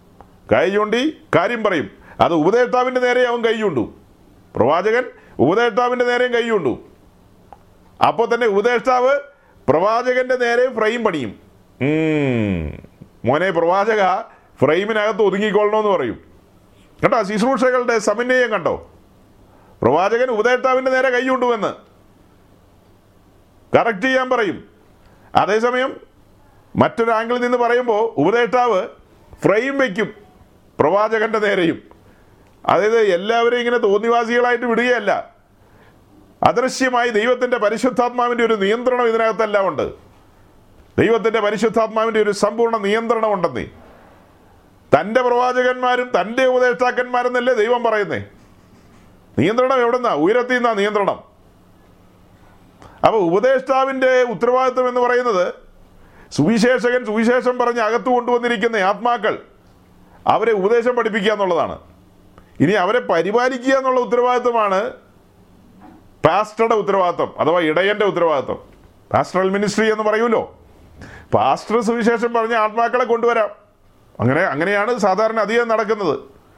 അപ്പോൾ തന്നെ സുവിശേഷകൻ സുവിശേഷം പറയും. സുവിശേഷകൻ പാസ്റ്റർ ആയിരിക്കണമെന്ന് നിർബന്ധമൊന്നുമില്ലെന്നേ. സുവിശേഷകന്റെ ഉത്തരവാദിത്വം അവൻ സഞ്ചരിച്ചുകൊണ്ട് സുവിശേഷം അറിയിച്ചുകൊണ്ടിരിക്കും. ഏ? അവൻ സഞ്ചരിച്ചുകൊണ്ടിരിക്കും സുവിശേഷം അറിയിച്ചുകൊണ്ടിരിക്കും. ദൈവം അവനെ എവിടെയെല്ലാം അയക്കുന്നോ ചിലപ്പോൾ ഗസയ്ക്കുള്ള നിർജന പ്രദേശത്തേക്കായിരിക്കും. കാണുന്നവർക്കും കേൾക്കുന്നവർക്കൊന്നും മനസ്സിലാകില്ല. ഒരാളെ തേടി പോയോ എന്നൊക്കെ ചോദിക്കും. അതങ്ങനെയൊക്കെയാ. ചുമ്മാ തേരിനോട് ചേർന്ന് കിടക്കുകയാണെന്നൊക്കെ ചോദിച്ചാൽ അതൊക്കെ നടത്തിപ്പിന്റെ ഭാഗമാണെന്നേ. ദൈവിക നടത്തിപ്പ് അങ്ങനെയാണെങ്കിൽ അങ്ങനെ ചേർന്ന് നടക്കും. അത്ര തന്നെ. സുവിശേഷം അറിയിക്കും. സുവിശേഷം അറിയിക്കും. സുവിശേഷം അറിയിച്ചു. അത് മാത്രമല്ല ചണ്ണനെ സ്നാനപ്പെടുത്തുകയും ചെയ്തു. അത് കഴിഞ്ഞിട്ട് അവിടെ ഒരു സഭ സ്ഥാപിക്കാനായിട്ട് ഫിലിപ്പോസ് നിന്നില്ല. ഫിലിപ്പോസ് ഫോൺ നമ്പർ കൊടുത്തിട്ട് ഞാൻ അടുത്ത ആഴ്ച വന്നേക്കാം. ശനിയാഴ്ച വൈകിട്ട് വന്നേക്കാം. ഞായറാഴ്ച നമുക്ക് സഭായോഗമുണ്ട്. എവിടെയാ? എത്യോപ്യയിൽ എന്നൊന്നും പറഞ്ഞില്ല. നിനക്ക് ദൈവം വേറെ വഴികളൊരുക്കും. ദൈവം വേറെ വഴികളൊരുക്കും. ഏ? ഫിലിപ്പോസിനോട് ചോദിക്കുക നീ എത്ര ആൾക്കാരെ പരിപാലിച്ചെന്നൊക്കെ ചോദിച്ചാൽ അതിന് എന്നാ മറുപടി? ഓരോരുത്തരെ ദൈവം ഓരോരോ കാര്യങ്ങൾ ഏൽപ്പിച്ചിട്ടുണ്ട്. അവർ വിശ്വസ്തരായിരിക്കണം അത്രമാത്രം. ഇതിനകത്ത് വ്യാജന്മാരുണ്ട് ഒത്തിരി. വ്യാജന്മാരും വഞ്ചകരും ഉണ്ട് അവരെ ആത്മാവിൽ നാം തിരിച്ചറിയണം. എന്നിട്ട് യഥാർത്ഥ ശുശ്രൂഷയുടെ പാറ്റേൺ മനസ്സിലാക്കണം. അപ്പോൾ അപ്പസ്വലന്മാരുടെ കാര്യം ചോദിക്കും. അപ്പോസ്തലന്മാരെ കുറിച്ച് ഞാൻ മനസ്സിലാക്കിയിരിക്കുന്നത് ഈ അഞ്ചുവിധ ശുശ്രൂഷയിൽ. പിന്നീട് പറയപ്പെടുന്ന എല്ലാ ശുശ്രൂഷയും ഉണ്ടല്ലോ. പ്രവാചകൻ സുവിശേഷകൻ ഇടയൻ ഉപദേഷ്ടാവ് എന്നൊക്കെ പറയുന്ന ഈ നാലുവിധ ശുശ്രൂഷകളും ഈ നാലുവിധ ശുശ്രൂഷകളും അപ്പോസ്തോലനിൽ നിക്ഷിപ്തമാണ്. അപ്പോസ്തോലൻ ഈ ശുശ്രൂഷകളെല്ലാം ചെയ്യും. അതുകൊണ്ടാണ് അവരെ അപ്പോസ്തോലൻ എന്ന് വിളിക്കുന്നത്. അപ്പോസ്തോലന്റെ ഉള്ളിൽ ഒരു പ്രവാചകനുണ്ട് ഒരു സുവിശേഷകനുണ്ട് ഒരു എന്താ? ഇടയനുണ്ട് ഒരു ഉപദേഷ്ടാവുണ്ട്. ഇതെല്ലാം അപ്പോസ്തോലിലുണ്ട്. നമ്മൾ സമാഗമന കൂടാരത്തിന്റെ പഠനത്തിലേക്ക് പോയപ്പോൾ നാൽപ്പത്തിയെട്ട് പലക അതിന്റെ അനുബന്ധമായി പഠിച്ച കാര്യമാണ് അഞ്ച് അന്താഴങ്ങൾ. ബോട്ട്സ് ആൻഡ് ബാൾസ് എന്നുള്ള വിഷയം. അഞ്ച് അന്താഴങ്ങൾ. അതിൽ രണ്ട് അന്താഴം താഴെ സൈഡിലൂടെ പോകുമ്പോൾ രണ്ടെണ്ണം മുകളിലൂടെ പോകും. ഒരെണ്ണം നടുക്കൂടെ പോകും. നടുക്കൂടെ പോകുന്നത് ഈ പലകയ്ക്ക് ഉള്ളിലൂടെയാണ് കടന്നു പോകുന്നത് അത് പുറത്തു നിന്ന് കാണാൻ പറ്റാത്ത നിലയിൽ പലകയ്ക്ക് അകത്തൂടെ ഒരെൻഡിൽ നിന്ന് അങ്ങേ എൻഡിൽ വരെ. അതായത് ഇരുപത് പലക ഒരു സൈഡിലുണ്ടല്ലോ. ഇരുപത് പലകയുടെ ഒരു സൈഡിൽ നിന്ന് കടന്ന് മറു സൈഡിൽ ഏ? മറു സൈഡിൽ ആ അന്താഴം അഥവാ ബാർ കടന്നു വരും. ബാക്കിയെല്ലാം ഒന്നൊന്ന് ഇങ്ങനെ കണക്ട് ചെയ്ത് കണക്ട് ചെയ്ത് പോകുന്നേ ഉള്ളൂ. നാല് അന്താഴങ്ങളുടെ കാര്യം പറയുമ്പോൾ അത് ഓരോ പലകയെ ഓരോ പലകയെ കണക്ട് ചെയ്ത് കണക്ട് ചെയ്ത് അങ്ങ് പോവുകയാണ്. അതേസമയം ഈ ഒരു അന്താഴം മാത്രം ഒരു സൈഡിൽ നിന്ന് അങ്ങേ സൈഡിൽ വരെ വരും. അത് അപ്പോസ്റ്റോലിനെ കാണിക്കുന്നതാണ്. അപ്പോസ്റ്റോലിക ശുശ്രൂഷ എന്ന് പറയുന്നത് ഈ പറയപ്പെട്ട കാര്യങ്ങളെല്ലാം അതിനകത്ത് അന്തർലീനമാണ്. അപ്പോസ്റ്റോലിന്റെ മേൽ ഈ അധികാരങ്ങളൊക്കെ ഉണ്ട് അതൊരു സാധാരണ ഒരു ഒരു അധികാരമല്ല. ഒരു അസാധാരണ അധികാരം അപ്പോസ്റ്റോലിന്റെ മേലുണ്ട്. അത് വേറെ പഠനങ്ങളും വേറെ കാര്യങ്ങളുമാണല്ലോ. അപ്പോൾ ഞാൻ ഈ പറഞ്ഞ കാര്യങ്ങളെല്ലാം പറഞ്ഞ് എഫ് എസ് ലേഖനത്തിലേക്ക് വരണമെന്നാണ് ചിന്തിച്ചത്. പക്ഷേ സമയം ഓടിപ്പോയി. എഫ് എസ് ലേഖനത്തിലേക്ക് എത്തുന്നതിന് മുമ്പേ സമയം ഓടിപ്പോയി. അപ്പം ഞാനിവിടെ വാക്കുകളെ ചുരുക്കാം. നമ്മുടെ കർത്താവ് അനുവദിച്ചാൽ വീണ്ടും ഇവിടെ മുതലങ്ങ് തുടങ്ങി എഫ് ലേഖനത്തിലൂടെ പോയി ആ വക കാര്യങ്ങളെക്കുറിച്ച് ആദ്യമായി കേൾക്കുന്ന സഹോദരങ്ങളുണ്ട്. നിങ്ങളിൽ പലർക്കും ഇതൊക്കെ അറിയാവുന്നതുകൊണ്ട് നിങ്ങൾ നെറ്റിയൊന്നും ചുളിച്ചേക്കരുത്. ഇത് ഒന്നും അറിയാത്ത പുതിയതായിട്ട് വിശ്വാസത്തിൽ വന്ന ഒത്തിരി സഹോദരങ്ങളുണ്ട്. അല്ല പഴയ ആൾക്കാരും ഉണ്ട് കേട്ടോ. പുതിയവർ മാത്രമല്ല പഴയവരും എന്നോട് ചോദിച്ചിട്ടുണ്ട് ഈ വക കാര്യങ്ങൾ കേൾക്കാൻ പറ്റിയിട്ടില്ല അതുകൊണ്ട് ആ കാര്യങ്ങളും കൂടി ഒന്ന് സൂചിപ്പിക്കണമെന്ന്. അതിന്റെ ഒരു ഒരു വിപുലമായ പഠനമൊന്നുമല്ല. വിപുലമായ പഠനമല്ല. പെട്ടെന്ന് അറിഞ്ഞിരിക്കേണ്ടത് ഓർത്തിരിക്കേണ്ടതുമായ ചില കാര്യങ്ങളാണ് ഞാനിപ്പോൾ പറഞ്ഞത്. തുടർന്നും പറയാൻ ആഗ്രഹിക്കുന്നത്. വിപുലമായൊരു പഠന മേഖലയിലേക്ക് അങ്ങനെ കടന്നു പോകാനല്ല ആഗ്രഹിക്കുന്നത്. അപ്പോൾ സൗരങ്ങളെ നെഹമ്യാവിന്റെ പുസ്തകത്തിൽ നിന്ന് ഞാൻ പറയാൻ ആഗ്രഹിച്ചത് നെഹമ്യാവ് മാത്രമല്ല മതിൽ പണത് വേറെ കുറച്ച് പേരും കൂടെ കൂടെ ഉണ്ടായിരുന്നു. അവരുടെ എല്ലാം പേര് ഇതിനകത്ത് എഴുതിയിട്ടില്ല. അവരോടെല്ലാം ചെന്ന് നമ്മൾ എത്ര ആത്മാവിനെ നേടിയെന്നൊക്കെ ചോദിച്ചു കഴിഞ്ഞാൽ അതിനൊന്നും മറുപടി ഇല്ലെന്ന് പറഞ്ഞു വരുന്നതിന്റെ സാരം. അതുകൊണ്ട് അത്തരം ചിന്തകൾ അത്തരം കാര്യങ്ങളെല്ലാം മഹാമണ്ഡത്തരമാണ്. സുവിശേഷകൻ സുവിശേഷകന്റെ പ്രവൃത്തി ചെയ്യും. സുവിശേഷകൻ പാസ്റ്റർ അല്ല. അങ്ങനെയാണെങ്കിൽ പിന്നെ അങ്ങനെയൊന്നും എഴുതേണ്ട ആവശ്യമില്ല. ഒറ്റ കാര്യം എഴുതിയാൽ മതിയായിരുന്നു. ഞാൻ അഞ്ച് വിധ പാസ്റ്റർമാരെ നിയമിച്ചിരിക്കുന്നു. അങ്ങനെയായിരുന്നു എഴുതേണ്ടത്. അങ്ങനെ എഴുതിയില്ല. പകരം എഴുതിയത് എങ്ങനെയാണ് അപ്പസ്വലന്മാരും പ്രവാചകന്മാരെന്നൊക്കെ വളരെ സ്പെസിഫിക് ആയിട്ടാണ് ഓരോ പേരുകളും എഴുതിയത്. അവരുടെ ഉത്തരവാദിത്തങ്ങളെ കുറിച്ചാണ് നമ്മൾ എഫ് എസ് ലേഖനത്തിൽ വായിക്കുന്നത്. അവരുടെ ഉത്തരവാദിത്തങ്ങൾ. ആ ഉത്തരവാദിത്തങ്ങളെല്ലാം മുന്നിൽ നിർത്തിക്കൊണ്ടാണ് സഹോദരങ്ങളെ ഈ ഓൺലൈൻ മീറ്റിങ്ങിലൂടെ നമ്മൾ സംസാരിക്കുന്നത്.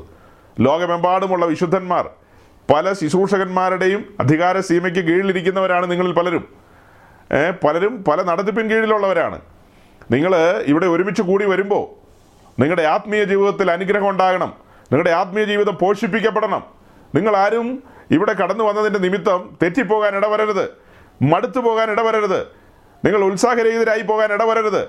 നിങ്ങൾ ഉത്സാഹത്തിൽ വർദ്ധിച്ചു വരുവാനും മന്ദതയിൽ നിന്നൊക്കെ മാറി വരുവാനും അങ്ങനെ നിങ്ങൾ വർദ്ധിത വീര്യത്തോടെ മതിലിന്റെ പണിയിൽ ഏർപ്പെടുവാനും.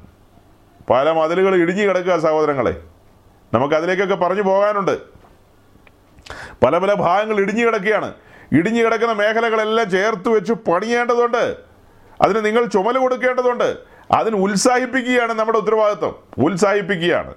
അങ്ങനെ ഈ കാര്യങ്ങളെല്ലാം പറഞ്ഞു പോകുമ്പോൾ ഇങ്ങനെ മറു സൈഡിൽ നിന്നുള്ള ചോദ്യങ്ങളുണ്ട്. അതിനെ ഒന്ന് അഡ്രസ്സ് ചെയ്യാൻ വേണ്ടിയിട്ടാണ് ഞാൻ ഇത്രയും ഭാഗം ഇന്നൊന്ന് പറയാനിടയായത്. ഇത്രയും ഭാഗം ഇന്നൊന്ന് പറയാനിടയായത്. നമ്മൾ ഈ ഓൺലൈൻ മീറ്റിങ്ങിലൂടെ സംസാരിച്ചതിൽ വിശ്വാസത്തിൽ വന്ന് സ്നാനപ്പെട്ട ഒരു സഹോദരനെയാണ് രണ്ടാഴ്ച മുമ്പ് ഞാൻ കല്യാണം നടത്താൻ പോയത്. നിങ്ങളത് കേട്ടവരാണല്ലോ. ആ സഹോദരന്റെ ആത്മീയ ജീവിതത്തിൽ ഇങ്ങനെയുള്ള ഒരു ഒരു സാഹചര്യം ഉരുത്തിരിഞ്ഞു വന്നിരുന്നു. അങ്ങനെയാണ് താൻ വിശ്വാസത്തിലേക്ക് ചൂട് വെച്ചതെന്ന് ഞാൻ പറഞ്ഞതല്ല അദ്ദേഹം പറഞ്ഞതാണ്. അത് കേട്ടതുകൊണ്ട് ഞാൻ പറഞ്ഞതാ. അല്ലാതെ ഞാനായിട്ട് പറഞ്ഞതല്ല അത്. ഇങ്ങോട്ട് പറഞ്ഞതുകൊണ്ട് നമുക്ക് ഉറപ്പിക്കാം. അങ്ങനെ തന്നെയാണെന്ന്. അപ്പം എന്താ? അവിടെ ഒരു ഗൗരവമായൊരു കാര്യമില്ലേ? ഈ ശുശ്രൂഷ നമ്മൾ ഇത്രയും കാലം നടത്തിയിട്ട് ആത്മാക്കളൊന്നും വന്നില്ലെങ്കിലും ഒരാത്മാവ് വന്നോ ഇല്ലയോ? ഒരു ആത്മാവിന് വേണ്ടിയാണോ നിങ്ങൾ രണ്ട് രണ്ടര കൊല്ലം ഈ ഓൺലൈൻ മീറ്റിംഗ് നടത്തിയെന്ന് ചോദിച്ചാൽ അതേന്ന് ഞങ്ങൾ ഒരാത്മാവിന് വേണ്ടി രണ്ടര കൊല്ലം തുറന്നു വെച്ചത്. ആ ഒരാത്മാവിന് മുഴു ലോകത്തെക്കാളും വിലയില്ലേ? എന്ന് പുസ്തകം പറയുന്നതുകൊണ്ട് ഞങ്ങൾ അതിന് വില കൊടുക്കുന്നു. മുഴു ലോകത്തെക്കാളും വിലയുള്ള ഒരു ആത്മാവിനെ നേടി. മതിയെന്നേ ഒരെണ്ണത്തെ നേടി. ആ നേടിയ ആത്മാവിനെ മുന്നോട്ടൊന്ന് നയിക്കണമല്ലോ. അവ നേടിക്കഴിഞ്ഞിട്ട് നിർത്താൻ മേലെന്ന് ചോദിച്ചാൽ ഇതിനെ ഒന്ന് മുന്നോട്ട് കൊണ്ടുപോട്ടെ. ചില പാലൊക്കെ കൊടുക്കട്ടെ രക്ഷയിലൊന്ന് വളരട്ടെ. ചില മായമില്ലാത്ത പാലൊക്കെ ഒന്ന് കൊടുക്കട്ടെ. പിന്നെ അങ്ങനെ കുറച്ചുകൂടെ മുന്നോട്ട് പോകുമ്പോൾ ആ ക്രിസ്തുവിന്റെ പരിജ്ഞാനത്തിൽ വളരുവാൻ ആ ഒരു തലമുറ ഒന്ന് എത്തിക്കട്ടെ. എന്നിട്ട് ആലോചിക്കാം നമുക്ക് മതിലിന്റെ പണി നിർത്തണോ വേണ്ടയോ എന്ന്. ഏ? സൻബല്ലത്തെ തോപിയാവേ എന്നിട്ട് ഞങ്ങൾ ആലോചിക്കാം മതിലിന്റെ പണി നിർത്തണോ വേണ്ടയോ എന്ന്. എന്നിട്ട് ആലോചിക്കാം. കൃത്യമായ ഉപദേശം പറയും. കൃത്യമായി വിശുദ്ധന്മാർ നടക്കേണ്ട ആ വഴിയെക്കുറിച്ച് നമ്മൾ പ്രസ്താവിച്ചിരിക്കും. ദൈവത്തിന്റെ ആത്മാവ് അത് തുറന്നു തന്നാൽ പറയാതിരിക്കാൻ പറ്റുമോ പ്രയോജനമുള്ളത് ഒന്നും മറച്ചു വയ്ക്കില്ല ഒന്നും മറച്ചു വയ്ക്കില്ല പാതി പൊക്കമല്ല മുഴുവൻ പൊക്കവും പണിയും. അതിനുള്ള അഭിഷേകവും അതിനുള്ള കൃപയും ആ പകർന്നിരിക്കുന്നത്. അതിനുള്ള അഭിഷേകവും അതിനുള്ള കൃപയും. നമ്മൾ ഈ ഓൺലൈനിലൂടെ ഇങ്ങനെയുള്ള ഈ ശുശ്രൂഷകൾ ഈ സത്യവചനം പ്രസംഗിക്കുന്നത് ദൈവത്തിന് ഹിതകരമല്ലെങ്കിൽ ഈ സംവിധാനങ്ങളൊക്കെ ദൈവം നിർത്തുമെന്നേ. ദൈവം തന്നെ നിർത്തിക്കളയും ഇതൊക്കെ. ചുമ്മാ നേരം പോക്ക് പറയുകയാണെങ്കിൽ തന്റെ വചനത്തെ കോട്ടി മാറ്റി കളയുകയാണെങ്കിൽ ഏ? നമ്മളിവിടെ പറയുന്നത് പെർവട്ടഡ് ഗോസ്പൽ ആണെങ്കിൽ അതുപോലെ നിറം പിടിപ്പിച്ച കഥകളാണ് പറയുന്നതെങ്കിൽ സ്വർഗത്തിലെ ദൈവം തന്നെ ഇതിന്റെ മുകളിൽ തീ ഇട്ടോളും. നിർത്തിക്കോളൂ പരിപാടി അവസാനിപ്പിച്ചോളും. അല്ലെങ്കിൽ ഒരു മനുഷ്യനും തടയാൻ സാധ്യമല്ല. ഒരു മനുഷ്യനും തടയാൻ സാധ്യമല്ല. ജനഹൃദയങ്ങളെ സ്വാധീനിക്കും. ഹൃദയങ്ങൾ ഒരുക്കപ്പെടും. നിലം ഒരുക്കപ്പെടും. വിത്തുകൾ വീഴും. ഓൺലൈനിലൂടെയോ? യെസ് ഓൺലൈനിലൂടെ. നിശ്ചയമായും. ദൈവത്തിന് പ്രവർത്തിക്കാൻ അസാധ്യമായി ഒന്നുമില്ലെന്നേ. ദൈവം ഇടപെടും. ദൈവം പ്രവർത്തിക്കും.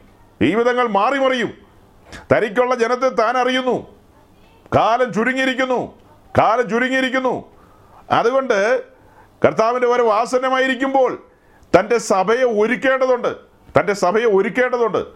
ആ ശുശ്രൂഷയിലേക്ക് ആദ്യ ദ്രുതഗതിയിൽ നമുക്ക് മുന്നോട്ട് പോകേണ്ടതുണ്ട്. ഏത് മനുഷ്യരെയും ക്രിസ്തുവിൽ തികഞ്ഞവനാക്കണം. കൂടാരം പർവതത്തിലെ മാതൃക പ്രകാരം അല്ലെങ്കിൽ അതിലേക്ക് ദൈവസാന്നിധ്യമോ ദൈവതേജസ്സോ ഇറങ്ങില്ല കേട്ടോ. കൂടാരം പർവതത്തിലെ മാതൃക പ്രകാരം ആയിരിക്കണം അതിനുവേണ്ടിയാണ് നമ്മൾ ഈ അത്യധ്വാനം ചെയ്യുന്നത്. അതിനുവേണ്ടിയാണ് നമ്മൾ വ്യാപരിക്കുന്ന ശക്തിയോട് ബലത്തോടെ പോരാടിക്കൊണ്ട് അധ്വാനിക്കുന്നത്. അതിനുവേണ്ടി മാത്രമാണ് ഏത് മനുഷ്യനെയും ക്രിസ്തുവിൽ തികഞ്ഞവരാക്കണം. തികവിന്റെ ഒരു കൂടാരം. ആ കൂടാരത്തിയല്ലേ നമ്മൾ ഒടുക്കം കാണുന്നത്? ഇതാ മനുഷ്യരോടുകൂടെ ദൈവത്തിന്റെ കൂടാരം. പണിതീർക്കപ്പെട്ട കൂടാരം. ആ പണിതീർക്കപ്പെട്ട കൂടാരം ഇറങ്ങി വരുമ്പോൾ ആ കൂടാരത്തിന്റെ ഭാഗമാകുവാൻ ഭാഗ്യം ലഭിച്ചവര്. ഭാഗ്യം ലഭിച്ചവര്. നിശ്ചയമായും അവർ ദൈവസന്നിധിയിൽ ആനന്ദിക്കും. അന്നാളിൽ ഈ ശുശ്രൂഷ ചെയ്യുവാൻ കഴിഞ്ഞ അതിന് ചുമൽ കൊടുക്കുവാൻ കഴിഞ്ഞ ഈ മതിലിന്റെ പണിയിൽ നെഹമിയാവ് മാത്രമല്ലല്ലോ. അതിന് ചുമൽ കൊടുക്കുവാൻ ദൈവം എഴുന്നേൽപ്പിച്ച ചില പുരുഷന്മാർ. അവരെല്ലാം ദൈവസന്നിധിയിൽ നിന്ന് പുകഴ്ചയും ബഹുമാനവും തേജസ്സും വാങ്ങും. നിശ്ചയമാണ്. അതങ്ങനെ തന്നെയാണ്. ഏ അത് നെഹമ്യാവിന്റെ മേൽ മാത്രമല്ല. അതല്ലേ പൗലോസ് പറയുന്നത്? അത് എനിക്ക് മാത്രമല്ലെന്നേ. അവങ്കൽ പ്രിയം വെച്ച പ്രത്യാശ വെച്ചിരിക്കുന്ന എല്ലാവർക്കും ആ കിരീടങ്ങൾ ലഭിക്കും. എനിക്ക് മാത്രമല്ലെന്ന്. അതെല്ലാവർക്കും ലഭിക്കും. അതിനുവേണ്ടി ഉത്സാഹിക്കുക അതിനുവേണ്ടി ജാഗ്രതയോടെ കാത്തിരിക്കുക ഈ ദിവസങ്ങളിൽ നാം ചിന്തിച്ചത് കൂടുതൽ ധ്യാനിക്കുക. അതിന്റെ വരും ഭാഗങ്ങളിൽ നമ്മുടെ കർത്താവ് വരാൻ താമസിച്ചാൽ നാം കൂടുതൽ ചിന്തയിലേക്കും ധ്യാനത്തിലേക്കും കടക്കുന്നതാണ്. ഈ വചനങ്ങളാൽ ദൈവം നിങ്ങളെ അനുഗ്രഹിക്കട്ടെ. താങ്ക് യു ആത്മസുഖം പോലെ ഏതു സുഖം പാരിൽ പരമാത്മസുഖം പോലെ ഏതു സുഖം പാരിൽ രാജപ്രതാപമോ ജഡസുഖഭ്രാന്തിയോ മാനസുല്ലാസമോ ആത്മീയനെന്തിനു? കുഞ്ഞു തന്റമ്മയിൻ മാർവിൽ വസിക്കുമ്പോൾ യേശുവിൻ മാർവില നാത്മീയ ജീവിതം താലോല ഗാനങ്ങൾ അമ്മ ചൊല്ലും പോലെ ആത്മീയർക്കാനന്ദം യേശുവിൻ വാത്സല്യം കട്ടിലുമേത്തയും ചാരും തലയിണ സൗരഭ്യം തൂകുന്ന വാസന പൂക്കളും ചൂടുകുളിർമയും ശോഭന കാഴ്ചയും ഏകുന്ന മൂടിയും യേശുവിൻ വാത്സല്യം. ആത്മസുഖം പോലെ ഏതു സുഖം പാരിൽ പരമാത്മസുഖം പോലെ ഏതു സുഖം പാരിൽ രാജപ്രതാപമോ ജഡസുഖഭ്രാന്തിയോ മാനസുല്ലാസമോ ആത്മീയനിന്ദിനു ഏകാന്ത ജീവിത വരപ്രബലാപ്തനായി കൈകൾ തലക്കുവ ചുറങ്ങുമാ സാധുവിൻ ശയ്യയിൽ ദൃശ്യരായി വേറാരുമില്ലെന്നാൽ ഓടാനു കോടികള ദൃശ്യങ്ങളുണ്ടല്ലോ. പൈസയൊന്നും കിശയ്ക്കുള്ളിൽ സമ്പാദ്യമായി വേണ്ടെന്നുറച്ചവൻ യേശുവെ പോൽ ധന്യൻ. കീർത്തി സമ്പാദ്യമോ പണം വട്ടി മേടയോ? വസ്തുസ്ഥാനാധിയോ? ആത്മീയനെന്തിനു ആത്മസുഖം പോലെ ഏതു സുഖം പാരിൽ പരമാത്മസുഖം പോലെ ഏതു സുഖം പാരിൽ രാജപ്രതാപമോ ജഡസുഖഭ്രാന്തിയോ മാനസുല്ലാസമോ ആത്മീയനിന്ദിനു പച്ചിലവർഗമോ പാകമാം കായ്കളോ പച്ചവെള്ളം താനോ പാചകാഹാരമോ ഇച്ഛയൊന്നും തീണ്ട ആത്മീയരാസ്വതി. ചീടുമ്പോളേതെന്റെ ആനന്ദം തൂകുന്നു. മുട്ടിൽ വണങ്ങിയോ പാദത്തിൽ നിന്നിട്ടോ. ദണ്ഡ നമസ്കാരം സാഷ്ടാംഗമായിട്ടു. പരമാത്മധ്യാനത്തിൽ നിഷ്ഠയുറച്ചവൻ ചെയ്യുമാരാധന. എന്തു മഹാനന്ദം. ആത്മസുഖം പോലെ ഏതു സുഖം പാരിൽ പരമാത്മസുഖം വേലെ ഏതു സുഖം പാരിൽ രാജപ്രതാപമോ ചടസുഖപ്രാന്തിയോ മാനസുല്ലാസമോ ആത്മീയനെന്തിനു പുസ്തകത്തിന്മേലോ പുസ്തകമായതിൽ സത്യവേദവാക്യം വായിച്ചും ധ്യാനിച്ചും വിശ്വാസമാശയ്ക്കും സ്നേഹജീവാവിക്കും സംതൃപ്തി പ്രാപിക്കും. നാളിൽ നാളിൽ ഭക്തൻ നന്മ ചെയ്യുവാനോടി നാടെങ്ങും ജീവിതം നന്മയ്ക്കായി താൻ ചെയ്തോരേശുവിൻ കാരുണ്യം. ആർദ്രമായുള്ളത്തിൽ ദൈനം ദിനം ചൊലി ചായവൻ പോ ജീവി ചേടുന്നോർക്കാനന്ദം ആത്മസുഖം പോലെ ഏതു സുഖം പാരിൽ പരമാത്മസുഖം പോലെ ഏതു സുഖം പാരിൽ രാജപ്രതാപമോ ജഡസുഖഭ്രാന്തിയോ മാനസുല്ലാസമോ ആത്മീയനെന്തിനു മാനും മാൻപേടയും പർവതാഗ്രങ്ങളിൽ തുള്ളിച്ചാടും പോലെ ക്രിസ്തുവും ഭക്തനും വഴിമധ്യേ പാടിക്കൊണ്ടേശുവെ സാക്ഷിച്ചു. പരവാസം ചെയ്യുന്ന എന്തു മഹാനന്ദം. സെഹിയോന്റെ പൈതലെ നിയതിനം ഷിയായി തീരാതെ ഭൂവിലെ ജീവിതം തീരല്ലേ. ബൗദ്ധികമൂടന്മാർ മ്ലേച്ഛരായി മേവുന്ന ബ്രഹ്മയ സൗഖ്യങ്ങൾ ത്യാജമെന്നോർക്കുക നീ. ഭൂലോകം വീട്ടുടൻ നക്ഷത്രലോകങ്ങൾ കപ്പുറം ചേരുന്ന ദിപ്രകാരമുള്ളോ.